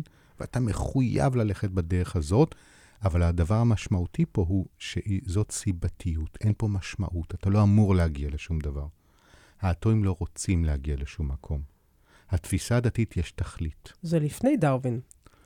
אבל דרווין משתלב בזה. דרווין משתלב, אבל משתלב כן הוא בזה. מדבר על איזושהי תכלית של קיום, שהדבר קיים כדי לשכלל את עצמו, לא, הוא מכונה. לא, אף אחד לא קיים בשביל לשחרר את עצמו, זה קורה, זה קורה. וזה קורה מסיבות אז מכניות למה טהורות. הכיוון הוא לשם ולא להשמדה? מכיוון שיש ברירה חופשית, יש מנגנון מכני שמייצר מנגנונים שהם יותר ויותר מותאמים לסביבה שלהם. בחוק לא- המספרים הגדולים, ככה. משהו כזה, ו- ולהוריד את ה- אלה שהם פחות מוצלחים, כל Mm. מיני מנגנונים כאלה שהג'ירפה מעולם לא רצתה שהצוואר שלה יהיה יותר ארוך. Mm. אף אחד לא רצה את זה. כן. כן? זה פשוט קרה בגלל איזה סיבות טבעיות. וזה המהלך של דרווין פה, והוא מסלק את העניין של הבחירה. עכשיו, רגע, זה לא סוף הסיפור. מגיע תחילת המאה ה-20, יש תורת הקוונטים, דיברנו עליה כבר, ואחד הדברים המרגיזים ביותר בתורת הקוונטים, את איינשטיין זה נורא הרגיז, שפתאום קורים דברים אקראיים. Mm. פתאום יכול להיות שאטום רדיואקטיבי, אולי הוא יתפרק בשעה הקרובה, אולי הוא לא יתפרק, ושום דבר פיזיקלי לא קובע את זה, אלא זה אקראיות טהורה. ככה זה מופיע בתורת הקוונטים. אני רוצה להתעכב רגע על השאלה הזאת ולשאול, האם זה אקראי או שזה נראה כאקראי? זאת השאלה הגדולה. איינשטיין, למשל, הוא הכניס בעצמו את האקראיות לתורת הקוונטים. הוא השתמ... הראשון שהשתמש בהסתברויות בהקשר הזה, כן. אבל הוא האמין שזה רק למראית עין. כמו שאת משתמשת בהסתברות לגבי קובייה. כן. גם לפלס גם כן עשה את, אותו לפלס שדיברתי עליו קודם, הוא עשה את חשבון ההסתברויות, אבל הוא אמר, זה לא באמת. אני משתמש בהסתברות רק כי אני לא יכול לחשב כל אטום. זה מתקרב למציאות. המציאות יודעת, כן, אלוהים, כן, Mhm. לפלס הוא, אה, הוא חילוני, אז הוא לא אומר אלוהים, אבל מישהו כמו אלוהים שהוא מתאר שם, מין אינטליגנציה כזאת, היא הייתה יכולה לחזות, אני לא יכול. אבל זה כן. עניין טכני. כן. ואיינשטיין מאמין בזה, ולכן הוא מאמין שמאחורי תורת הקוונטים יש משהו יותר עמוק. העניין הוא שהוא מעולם לא הצליח להגיע אליו. אז את יכולה להאמין שיש משהו כזה, אבל זאת אמונה שלך. מהמם. הפיזיקה כבר מאה שנה מסתדרת עם אקראיות ברמה הבסיסית. ואז, רגע, והאקראיות אז, סליחה אם אני רק רוצה להבין את הדבר הזה, אתה אומר, אקראיות אז היא לא תקלה במערכת, כמו שחיכוך הוא לא תקלה של הנסיעה, אלא יש אה, משאלה לעולם בלי חיכוך, אבל יש מציאות שהיא מתחככת. אה, משהו כזה, משהו שהוא בדיוק. ממש חלק מתוך, אתה בדיוק, לא מוציא את בדיוק. השוליים האלה, הם חלק מהדבר עצמו. בדיוק. יש אירועים ברמה החלקיקית התת-אטומית שהם אקראיים, ובגלל שיש לנו מנגנונים שיכולים להגביר אותם, אנחנו מדברים על אפקט הפרפר, כן. הפרעה קטנה יכולה להפוך להיות משהו גדול, מהמם. אז בסוף האטום הקטן הזה שזז אצלך במוח יכול לגרום לך לעשות משהו שישנה את העולם בסופו של דבר, סופת רעמים, מלחמה גרעינית. אה, אה, שזה בכלל כיוון אחר של... אה, מח- גילוי חדש. כן, אבל היו פיזיקאים, באמת, הייזנברג, אחד מגדולי הפיזיקאים של תורת הקוונטים, הוא אמר, הנה, חזר הרצון החופשי. כי אני עכשיו יכול למ- למפות את כל המוח שלך, ואני עדיין לא יודע מה את תבחרי. והרבה פיזיקאים, ולדעתי בטעות, מזהים את האקראיות הזאת עם רצון חופשי. ואני לא חושב ככה. אז ו- בוא תסביר את הנקודה הזאת. אם אני מגדיר רצון חופשי כמישהו יעשה מיפוי של המוח שלך ולא יוכל לדעת, זאת אומרת, חוסר ידיעה. אז יש פה כאילו חופש, כי יש פה כמה אפשרויות, נכון? מהמם. יכול להיות שאת תבחרי ללכת ימינה, יכול להיות שתבחרי שמאלה. שום מיפוי של המוח שלך עכשיו, ברגע זה, לא יכול להגיד לי מראש מה זה יהיה, אוקיי. אוקיי? אבל האם לחשוב שההחלטות שלך והבחירות שלך נובעות מאיזו הגרלה אקראית מהמם, במוח, מהמם. האם זה המושג שלך של רצון Mm, חופשי? זה האם לא. זה יותר בחירה כן? או פחות סתמי מאשר התנועות ההכרחיות של האטום לפי חוקי ניוטון בתיאוריה הישנה, יש לך איזו הרגשה שזה לא זה, כן? עצם זה שזה לא ניתן לחיזוי, לא אומר שהייתה פה בחירה במובן האמיתי של הדברים. כן. ולכן, כשאת מדברת על בחירה, את מדברת על עוד משהו. את מדברת פה על סובייקט, על רצון, על מישהו שבוחר, נכון? מהמם. ועל מישהו שבוחר מתוך מחשבה, לא דעת. רק, כן, אבל הוא מחשבה של התוצאות, של כן. לאן זה יביא. מהמם. כלומר, מחשבה שהיא לא סיבתית, לא העבר דוחף את מהמם. ההווה, אלא תכליתית, מהמם. לאן ההווה יביא בעתיד. מהמם. וכשאני מדבר במושגים האלה, את כבר לא יכולה להגדיר אותם. השפה של הפיזיקה לא מאפשרת לי, אין, אין לי מושגים כאלה בכלל של סובייקט, של רצון, כן?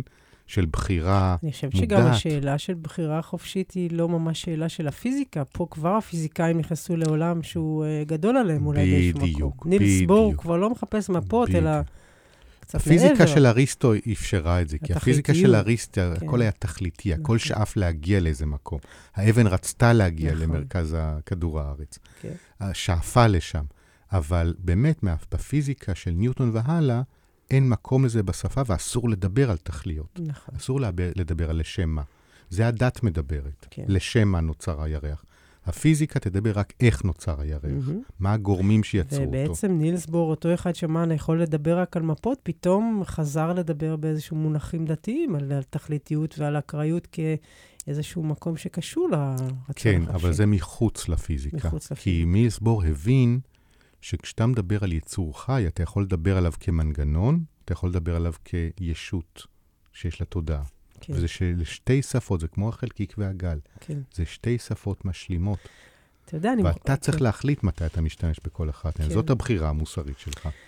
יש דבר, שוב, אני רוצה להחזיר את הבודה כאן לשיח, כי הוא היה נורא מבסוט מהדיון הזה, ויש גם התייחסות באותה הת- התהוות גומלין שדיברנו עליה, שזה מושג כל כך מדויק מצד אחד, וכל כך מקיף כל, כל כך פשוט וכל כך מורכב בעת ובעונה אחת. שאלת הרצון החופשי, אומר הבודה, היא ממש על הגשר הזה של, של בין שני הדברים. זאת אומרת, אתה אם אני אחדד את מה שנאמר פה, זה האם אני מתוונת אה, באופן דטרמיניסטי מפה עד קץ הימים, או שהכל אקראי ואני מטולטל באיזשהו אופן, בין אם זה טלטול שנמצא כתקלה במערכת, ובין אם זה טלטול שנמצא בתוך המערכת. על כך או כך, אני לא בדיוק יודע מה לעשות שם.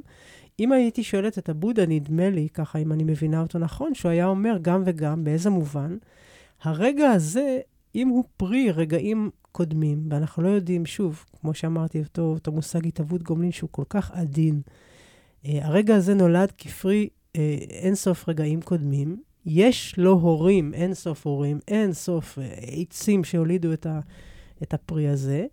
הפרי הזה הוא באותה מידה הזרע של הרגע הבא, והוא ואינסוף התנאים. אז האם הוא בוחר להיות הפרי של הרגעים הקודמים?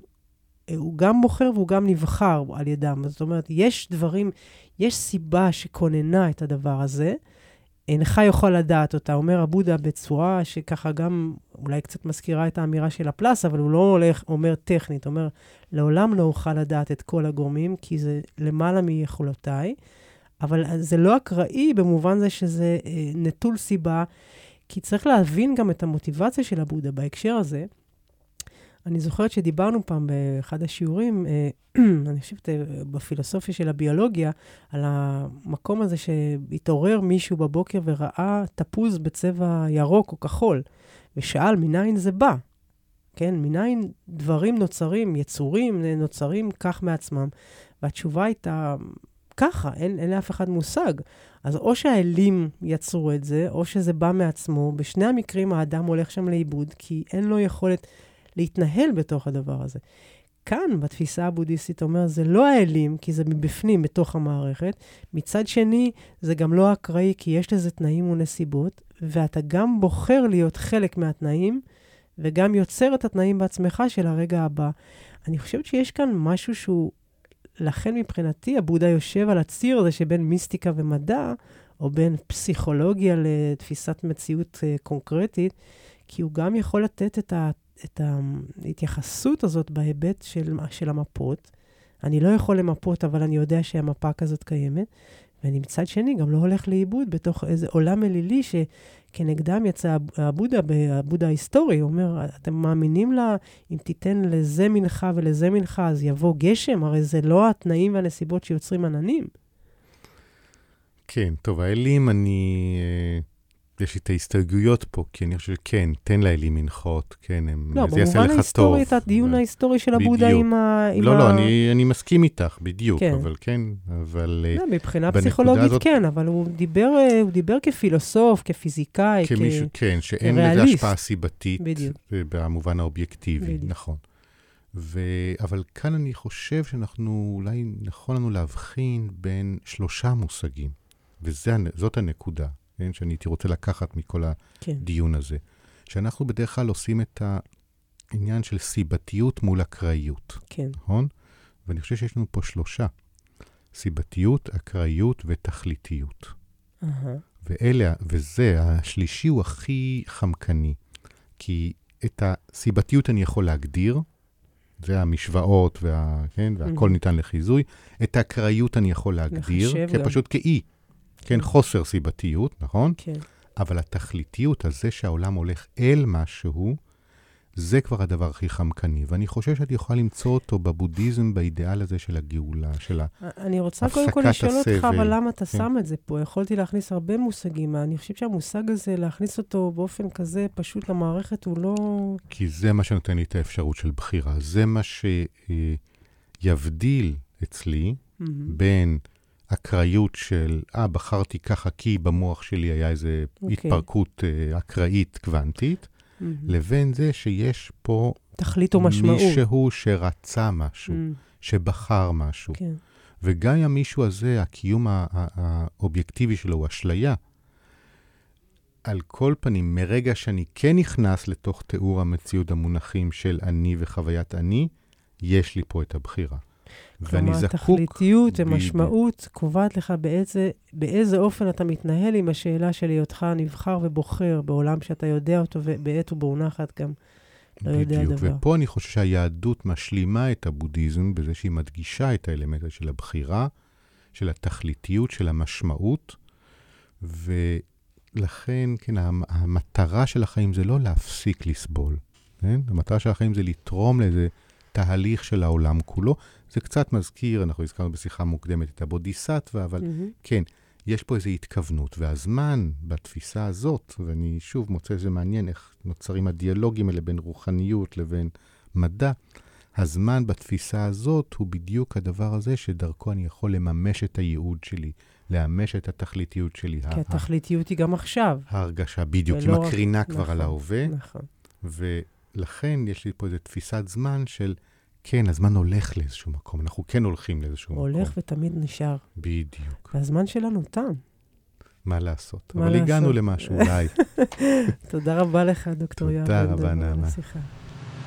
אם תפגוש את הבודה בדרך. הדוקטור נעמה אושרי בשיחה על מדע, מסתורין ומציאות עם דוקטור יואב בן דוב. דוקטור יואב בן דוב.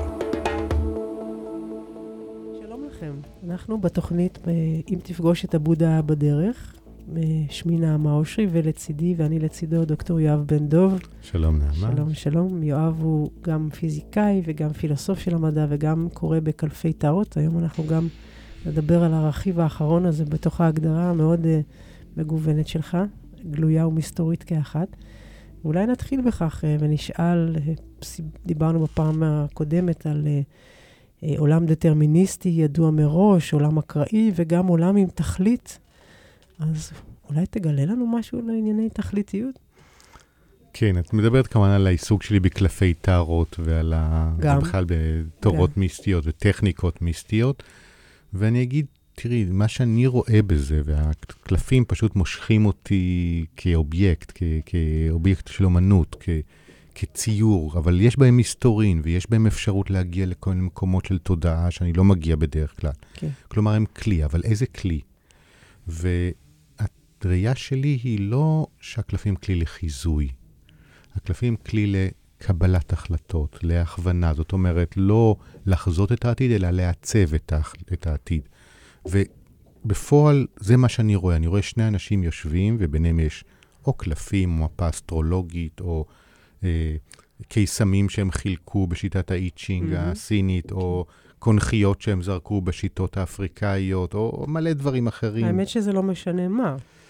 זה כמעט. לא משנה ברמה העקרונית, בסוף, בפועל, כן, אם אנחנו שנינו באים מתרבות מסוימת, אז יש דברים שידברו אלינו ויש דברים שלא ידברו אלינו. יש אנחנו זמנים עושים איזה הד לפנימיות שלנו. בדיוק. זה תמיד, כן, כל תרבות מוצאת פה את השפה שלה. כן, כן. ואם אני אגיד לך עכשיו דרקון פורס כנפיים בשדה, אז אנחנו לא, זה. נפלא, בדיוק, חושבת אבל... על שפירית. כן, אבל זה לא, ה- זה, זה השפה הסינית, כן. בשבילך דרקון זה לא מה שבשביל הסינים דרקון. נכון. כן? והטארות, אני אוהב אותם בין השאר כי הם אירופאים, הם מדברים בשפה שאני מכיר, של ימי הביניים, של הרנסאנס, זאת אומרת, זה כן. ציורים מה, מהתרבות שאנחנו, שאנחנו, שהיא נגישה לנו, תרבות מערבית. אבל בסופו של דבר, מה יש לנו כאן? יש לנו איזה עצמים סמליים, וזה הכוח של הסמלים להשפיע ולקלוט את המציאות. אבל רגע, אם דיברנו על זה שאנחנו לא יודעים את המציאות, ואנחנו יכולים לייצר רק מפות בשביל להתנהל בה, אז למה אנחנו צריכים, לשיטתך, אה, עוד משהו שמרחיק אותנו מהמציאות? הרי סמל יוצר גם את הריחוק. אה, המטאפורה, או- או המימדים הסימבוליים האלה, הם, הם, הם מצד אחד מרחיקים אותנו מהדברים כמות שהם. תראי, אני פה לא, הגישה שלי פה היא לא ללכת דרך הפילוסופיה, ללכת דרך העובדות. מפתיע אותך, כן? אבל העובדות פה אני שואלת מה ההבדל. שמשך, לא, אני אגיד לך, אני מאמין בהיסטוריה. אוקיי. אני מאמין בניסיון אנושי. וההיסטוריה והניסיון האנושי מראים שמשך אלפי שנים, אולי עשרות אלפי, אין לנו פשוט תיעוד, אנשים הולכים אל החוויה הזאת, נכנסים לתוכה עם כללים שהם די דומים, למרות שהשפות, כן, עשו את זה עם עצמות במערות, כן. והיום יעשו את זה עם קלפים או, כן, או על מחשב. אבל נכנסים לתוך המרחב החווייתי הזה, עושים בו איזושהי פעולות, עוברים בו איזשהם חוויות ויוצאים החוצה עם הרגשה שהם קיבלו משהו בעל ערך לחיים שלהם כאן ועכשיו. כן, שזה אומרת- ממש מדהים איך זה קורה בכלל, האפשרות הזאת שזה יקרה. זה מדהים, אבל העובדה היא שאין תרבות אנושית, שזה- לא מסורתית ולא Mhm. מודרנית, שלא Mhm. עושה את הדברים Mhm. האלה. ואז את אומרת, אוקיי, אז בואו עכשיו ננסה להבין מה זה עושה לנו, למה זה משפיע לנו כל כך ב- ב- בעוצמה כזאת. ואז פחות חשוב לי הפילוסופיה של זה, כמו, אה, הנה, איך צריך לעשות את זה כדי שזה יעבוד, ואיך להגיע לעוצמות האלה. אז אנחנו עוד ועוד מוותרים על הרצון להבין את המציאות, ואנחנו אומרים, בוא נשחק בתוכה. אני, להפך, אני הולך פה בתוכה. עם תורת הקוונטים, ואני אומר, כמו שאני לא יודע אם באמת כן, האלקטרון הוא חלקיק או גל. זה המציאות בפני עצמה. אני יודע רק איך אני אמור לגשת אליו. אז אני יודע שיש לי איזה מרחב, בסדר? ואנחנו נכנסים אליו, ואם זה טקס מגי, אז אנחנו נשים גבולות מאוד ברורים סביבו, ונעשה הקדשה ו- וכל מיני השבעות. ואם זה אה, קלפי טארות, אז אולי אני אדליק נר, אולי מישהו ידליק קטורת, אולי פשוט אני אגיד לך להוריד את הנעליים בכניסה. לסמן את הנוכחות שלנו את ברגע. המעבר. מעבר. את המעבר. מעבר ממה למה? ממה למה? ממציאות שבה הקלפים הם חתיכות קרטון Mm, שהודפסו במפעל, mm. וכמו שלימדו אותנו בשיעורי סטטיסטיקה, לערבב קלפים זה דוגמה לתהליך אקראי, כמו לזרוק מטבעות, כמו כל דבר, כל מקום. כלומר, אקראי, זאת אומרת, גם לא קשור אליך בשום דבר. אקראי במובן זה שאתה לא, לא בשליטה, והוא לא Mm. ובכל זאת איכשהו חשוב, כן, ברגע שאנחנו ניכנס פנימה, יהיה חשוב שזה הידיים שלך שיערבבו. שזה, שזה כבר לא הפיזיקה, הכוכבים, זה כבר לא הפיזיקה. איזשהו קשר, כן. קשר, קשר לכאן ועכשיו של כן. הידיים שלך, כן. כן? שאני יכול להבין אותו פסיכולוגית או מאגית, אבל רגע, כזה שאי אפשר לחזור עליו רגע. במעבדה עוד פעם. בדיוק, ש- כי הוא חלק מהחיים שלך, חלק כן. ממשהו שהוא הוויית חיים, הוא לא ניתן לבידוד, אבל, אבל רגע, בואי נעשה את המעבר, כן. אוקיי? אנחנו נכנסים פנימה. בתוך המעגל יש כלל אחד, בסיסי, כל דבר הוא סימן. זאת עכשיו, זה שיצאו שלושת הקלפים האלה על השולחן, זה כבר לא אה, משהו אקראי שנקבע על ידי איזה חוקי פיזיקה ובלי שליטה, אלא זה סימן שיש לו משמעות ואני יכול לפרש את המשמעות. רגע, אבל מה קורה לי שם במעבר? אני עכשיו, רגע, אני רוצה לשאול בהיבט הזה שאני מוותרת על האפשרות שהדברים יהיו סתמיים. יש שם בדיוק. איזושהי כניעה זה סימן. מאוד גדולה. זה לא כניעה, לי? כי את, את עדיין לא חייבת לקבל את הסמלים. הסמלים לא אומרים לך מה לעשות, הם מציעים לך. לא, אבל אני לא יכולה לערער על זה שזה הקלף שהוצאתי.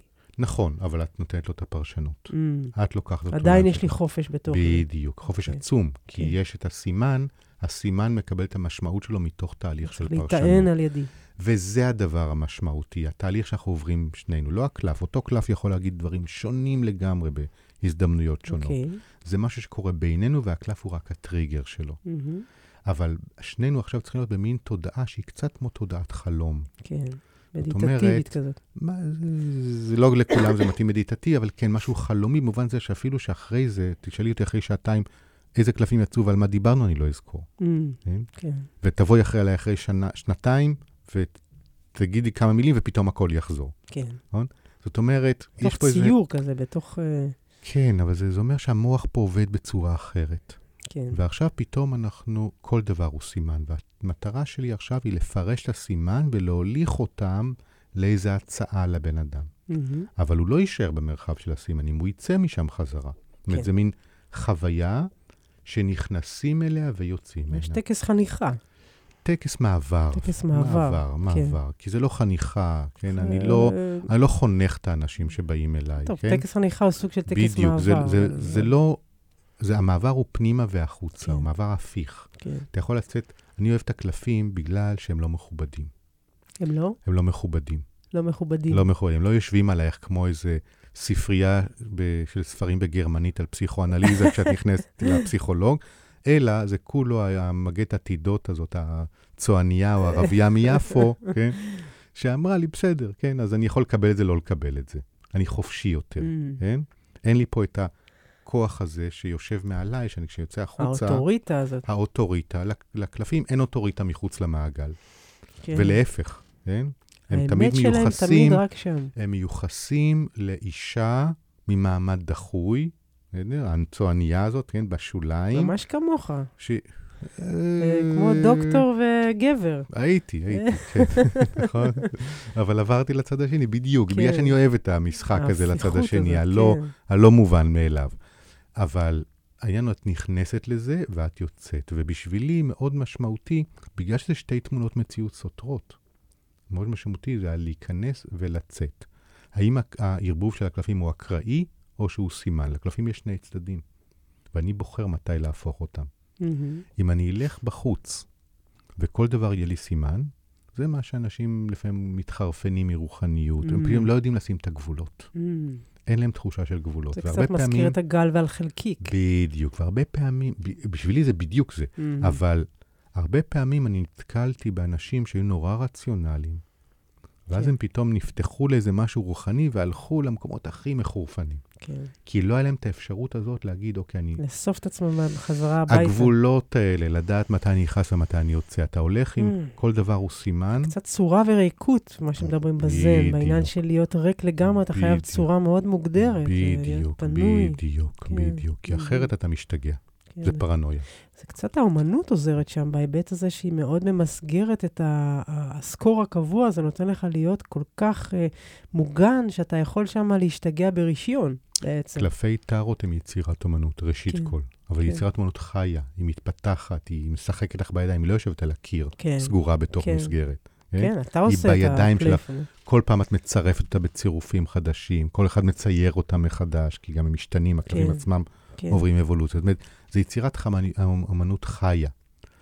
אבל נכון, יש בה את הקסם הזה של האומנות שמסוגל לקחת אותך אל מעבר לגבול, ויחד עם זה גם את השטותניקיות הזאת Mhm. של לאפשר לך לחזור חזרה, ואז להחליט מה לקחת מזה. מהמם. ועכשיו תשאלי אותי, האם באמת זה מקרי או סימן? ואני אגיד לך שאני לא יכול לענות על זה. אם היית יודע, אז... אה, הבאמת הזה זה כמו זה היה- החלקיק והגל. זהו, זה היה הורס את כל החוויה, כי, כי אם זה היה אמיתי, אז זה היה עוד, עוד נוסחה על הקיר. או... אבל אני לא, לא חושב שאני מסוגל. אני ב, ב, כן, אולי בשמחה או בעצב הייתי מקבל כזה עולם שבו אני יכול לדעת, אבל לא, אני לא יכול לדעת. אני לא רואה את המציאות מהצד של התפרים ה- האח- האחוריים של הרקמה. יחד עם זה, אתה עדיין, כמו נילס בור, אומר, יש לי כאן מפה שיכולה לשרת אותי טוב בעולם. יש לי היא פה יכולה... כלי. בדיוק, כלי.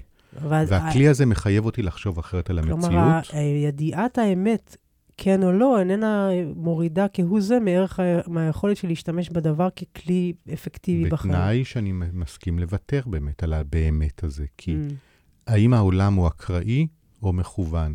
אני לעולם לא יכול לענות על זה לבטח. אבל אני יכול לנווט בתוכו בצורה אבל יעילה. אני יכול להגיד בדיוק, ברגע זה, כן? כשאני הלכתי לבית הדפוס והדפיסו לי את הקלפים, הייתי צריך. לחשוב על זה כמו, כמו אה, חומר, כמו דפוס על נייר, כן? Mhm. ולחשוב על הקרטון. זאת אומרת, באותו רגע אסור היה לי לה- לה- להיגנב פתאום על הקלף הזה שקפץ לי מול העיניים, אלא הייתי צריך להסתכל על הגיליון כולו ולהגיד, אוקיי, הצבע תכלת הזה לא מספיק חזק, תחזקו לי כן. אותו, כן? מה שאתה אומר עכשיו נורא נורא, אני חושבת עובר כחוט השני בכל עבודה פנימית שאתה עושה, למשל, בהיבט של אה, התייחסות לחלום, או בהיבט בכלל של התייחסות נכון. לכל פרשנות של משהו פנימי. אם אתה לוקח אותו מאוד ועוד ואתה מוריד אותו למקומות הקונקרטיים, אתה מעקר אותו מהרוח. אם אתה נותן לו לפרוס כנפיים עד אין סוף, אתה אתה הולך לאיבוד. תולש אותו אתה מהשורש. הולך לאיבוד, אתה נכון. מתחרפן.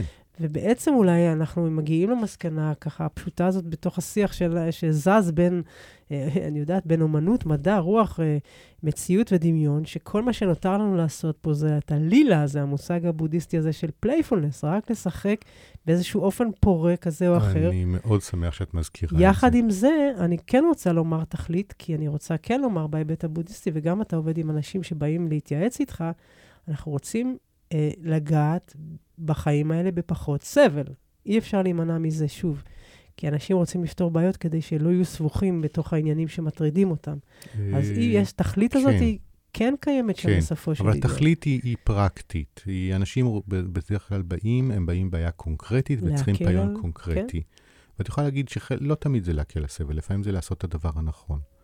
אבל מבחינת המטרות שאנשים מגדירים, Mhm. ושוב, אני הולך פה לפי המטרה של האדם.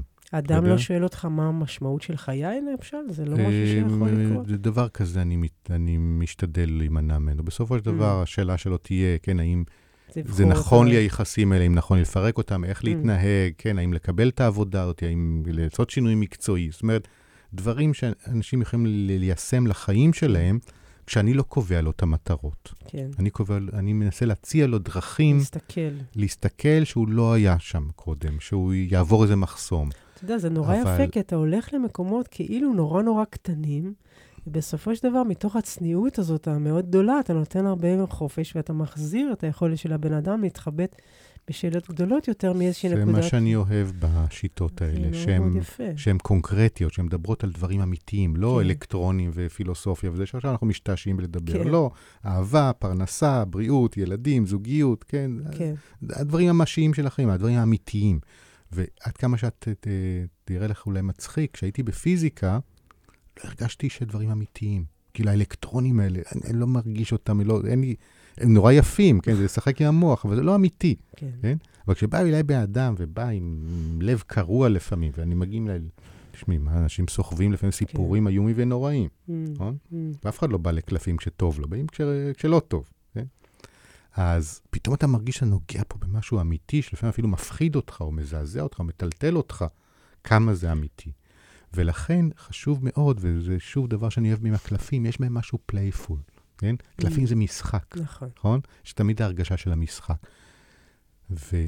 אבל כמו אומנות, היא משחק רציני. אנחנו פה במאה ה-20, 21, הגענו לתפיסה חדשה של המשחק. מהמם. וזה עוד נושא גדול וסבוך, אבל תחשבי מה זה היה משחק, משחק ילדים אפילו לפני 100 שנה, מהמם. שזה לא רציני, זה לשטויות, כן. זה לילדים, כן?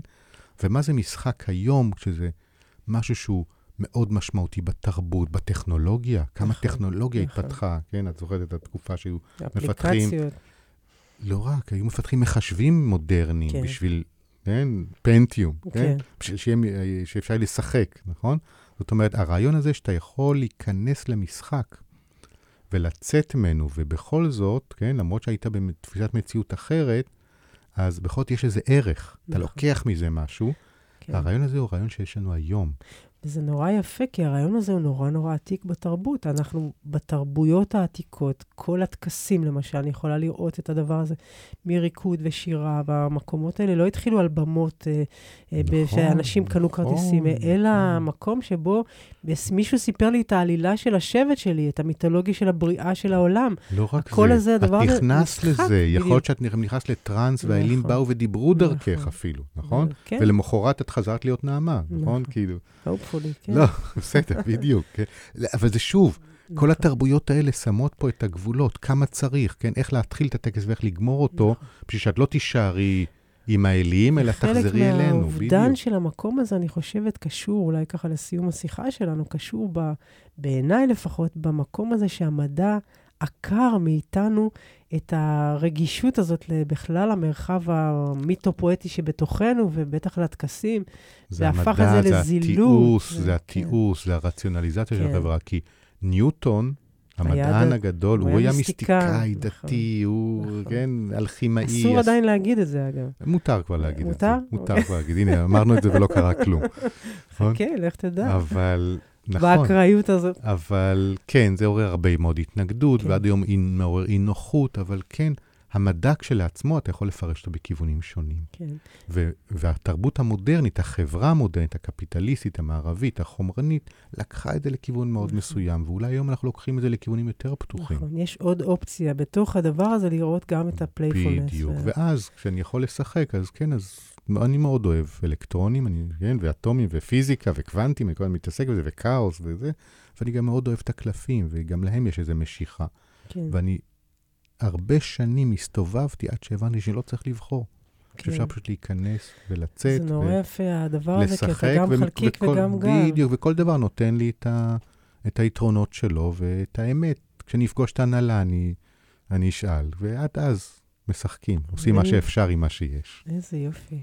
אני חושבת שפתחנו בשאלה וסגרנו בשאלה, שזה הכי יפה, ובאמצע נהנינו. נו, זה הכי טוב, זה בדיוק, זה, זה, ה- זה הקיום, נכון? בפאזה הכי טובה שלו, נכון. בדיוק. אז יש משהו שאנחנו צריכים ככה כדי לסגור את הטקס? עכשיו? פשוט להיפרד ולהגיד תודה, כן. ובטח עוד נמשיך בהזדמנויות אחרות. נכון, אז הרבה הרבה תודה על הטיול הזה, באמת במחוזות הלב, המחשבה, ההיסטוריה, הזמן, המרחב, הסיבתיות, הגורל, המשמעות, עוד תודה, וגם קלפים היו. קצת וגם קלפים בסוף. היו כאן, כן. אם תפגוש את הבודה בדרך. הדוקטור נעמה אושרי בשיחה על מדע, מסתורין ומציאות עם דוקטור יואב בן דוב. דוקטור יואב בן דוב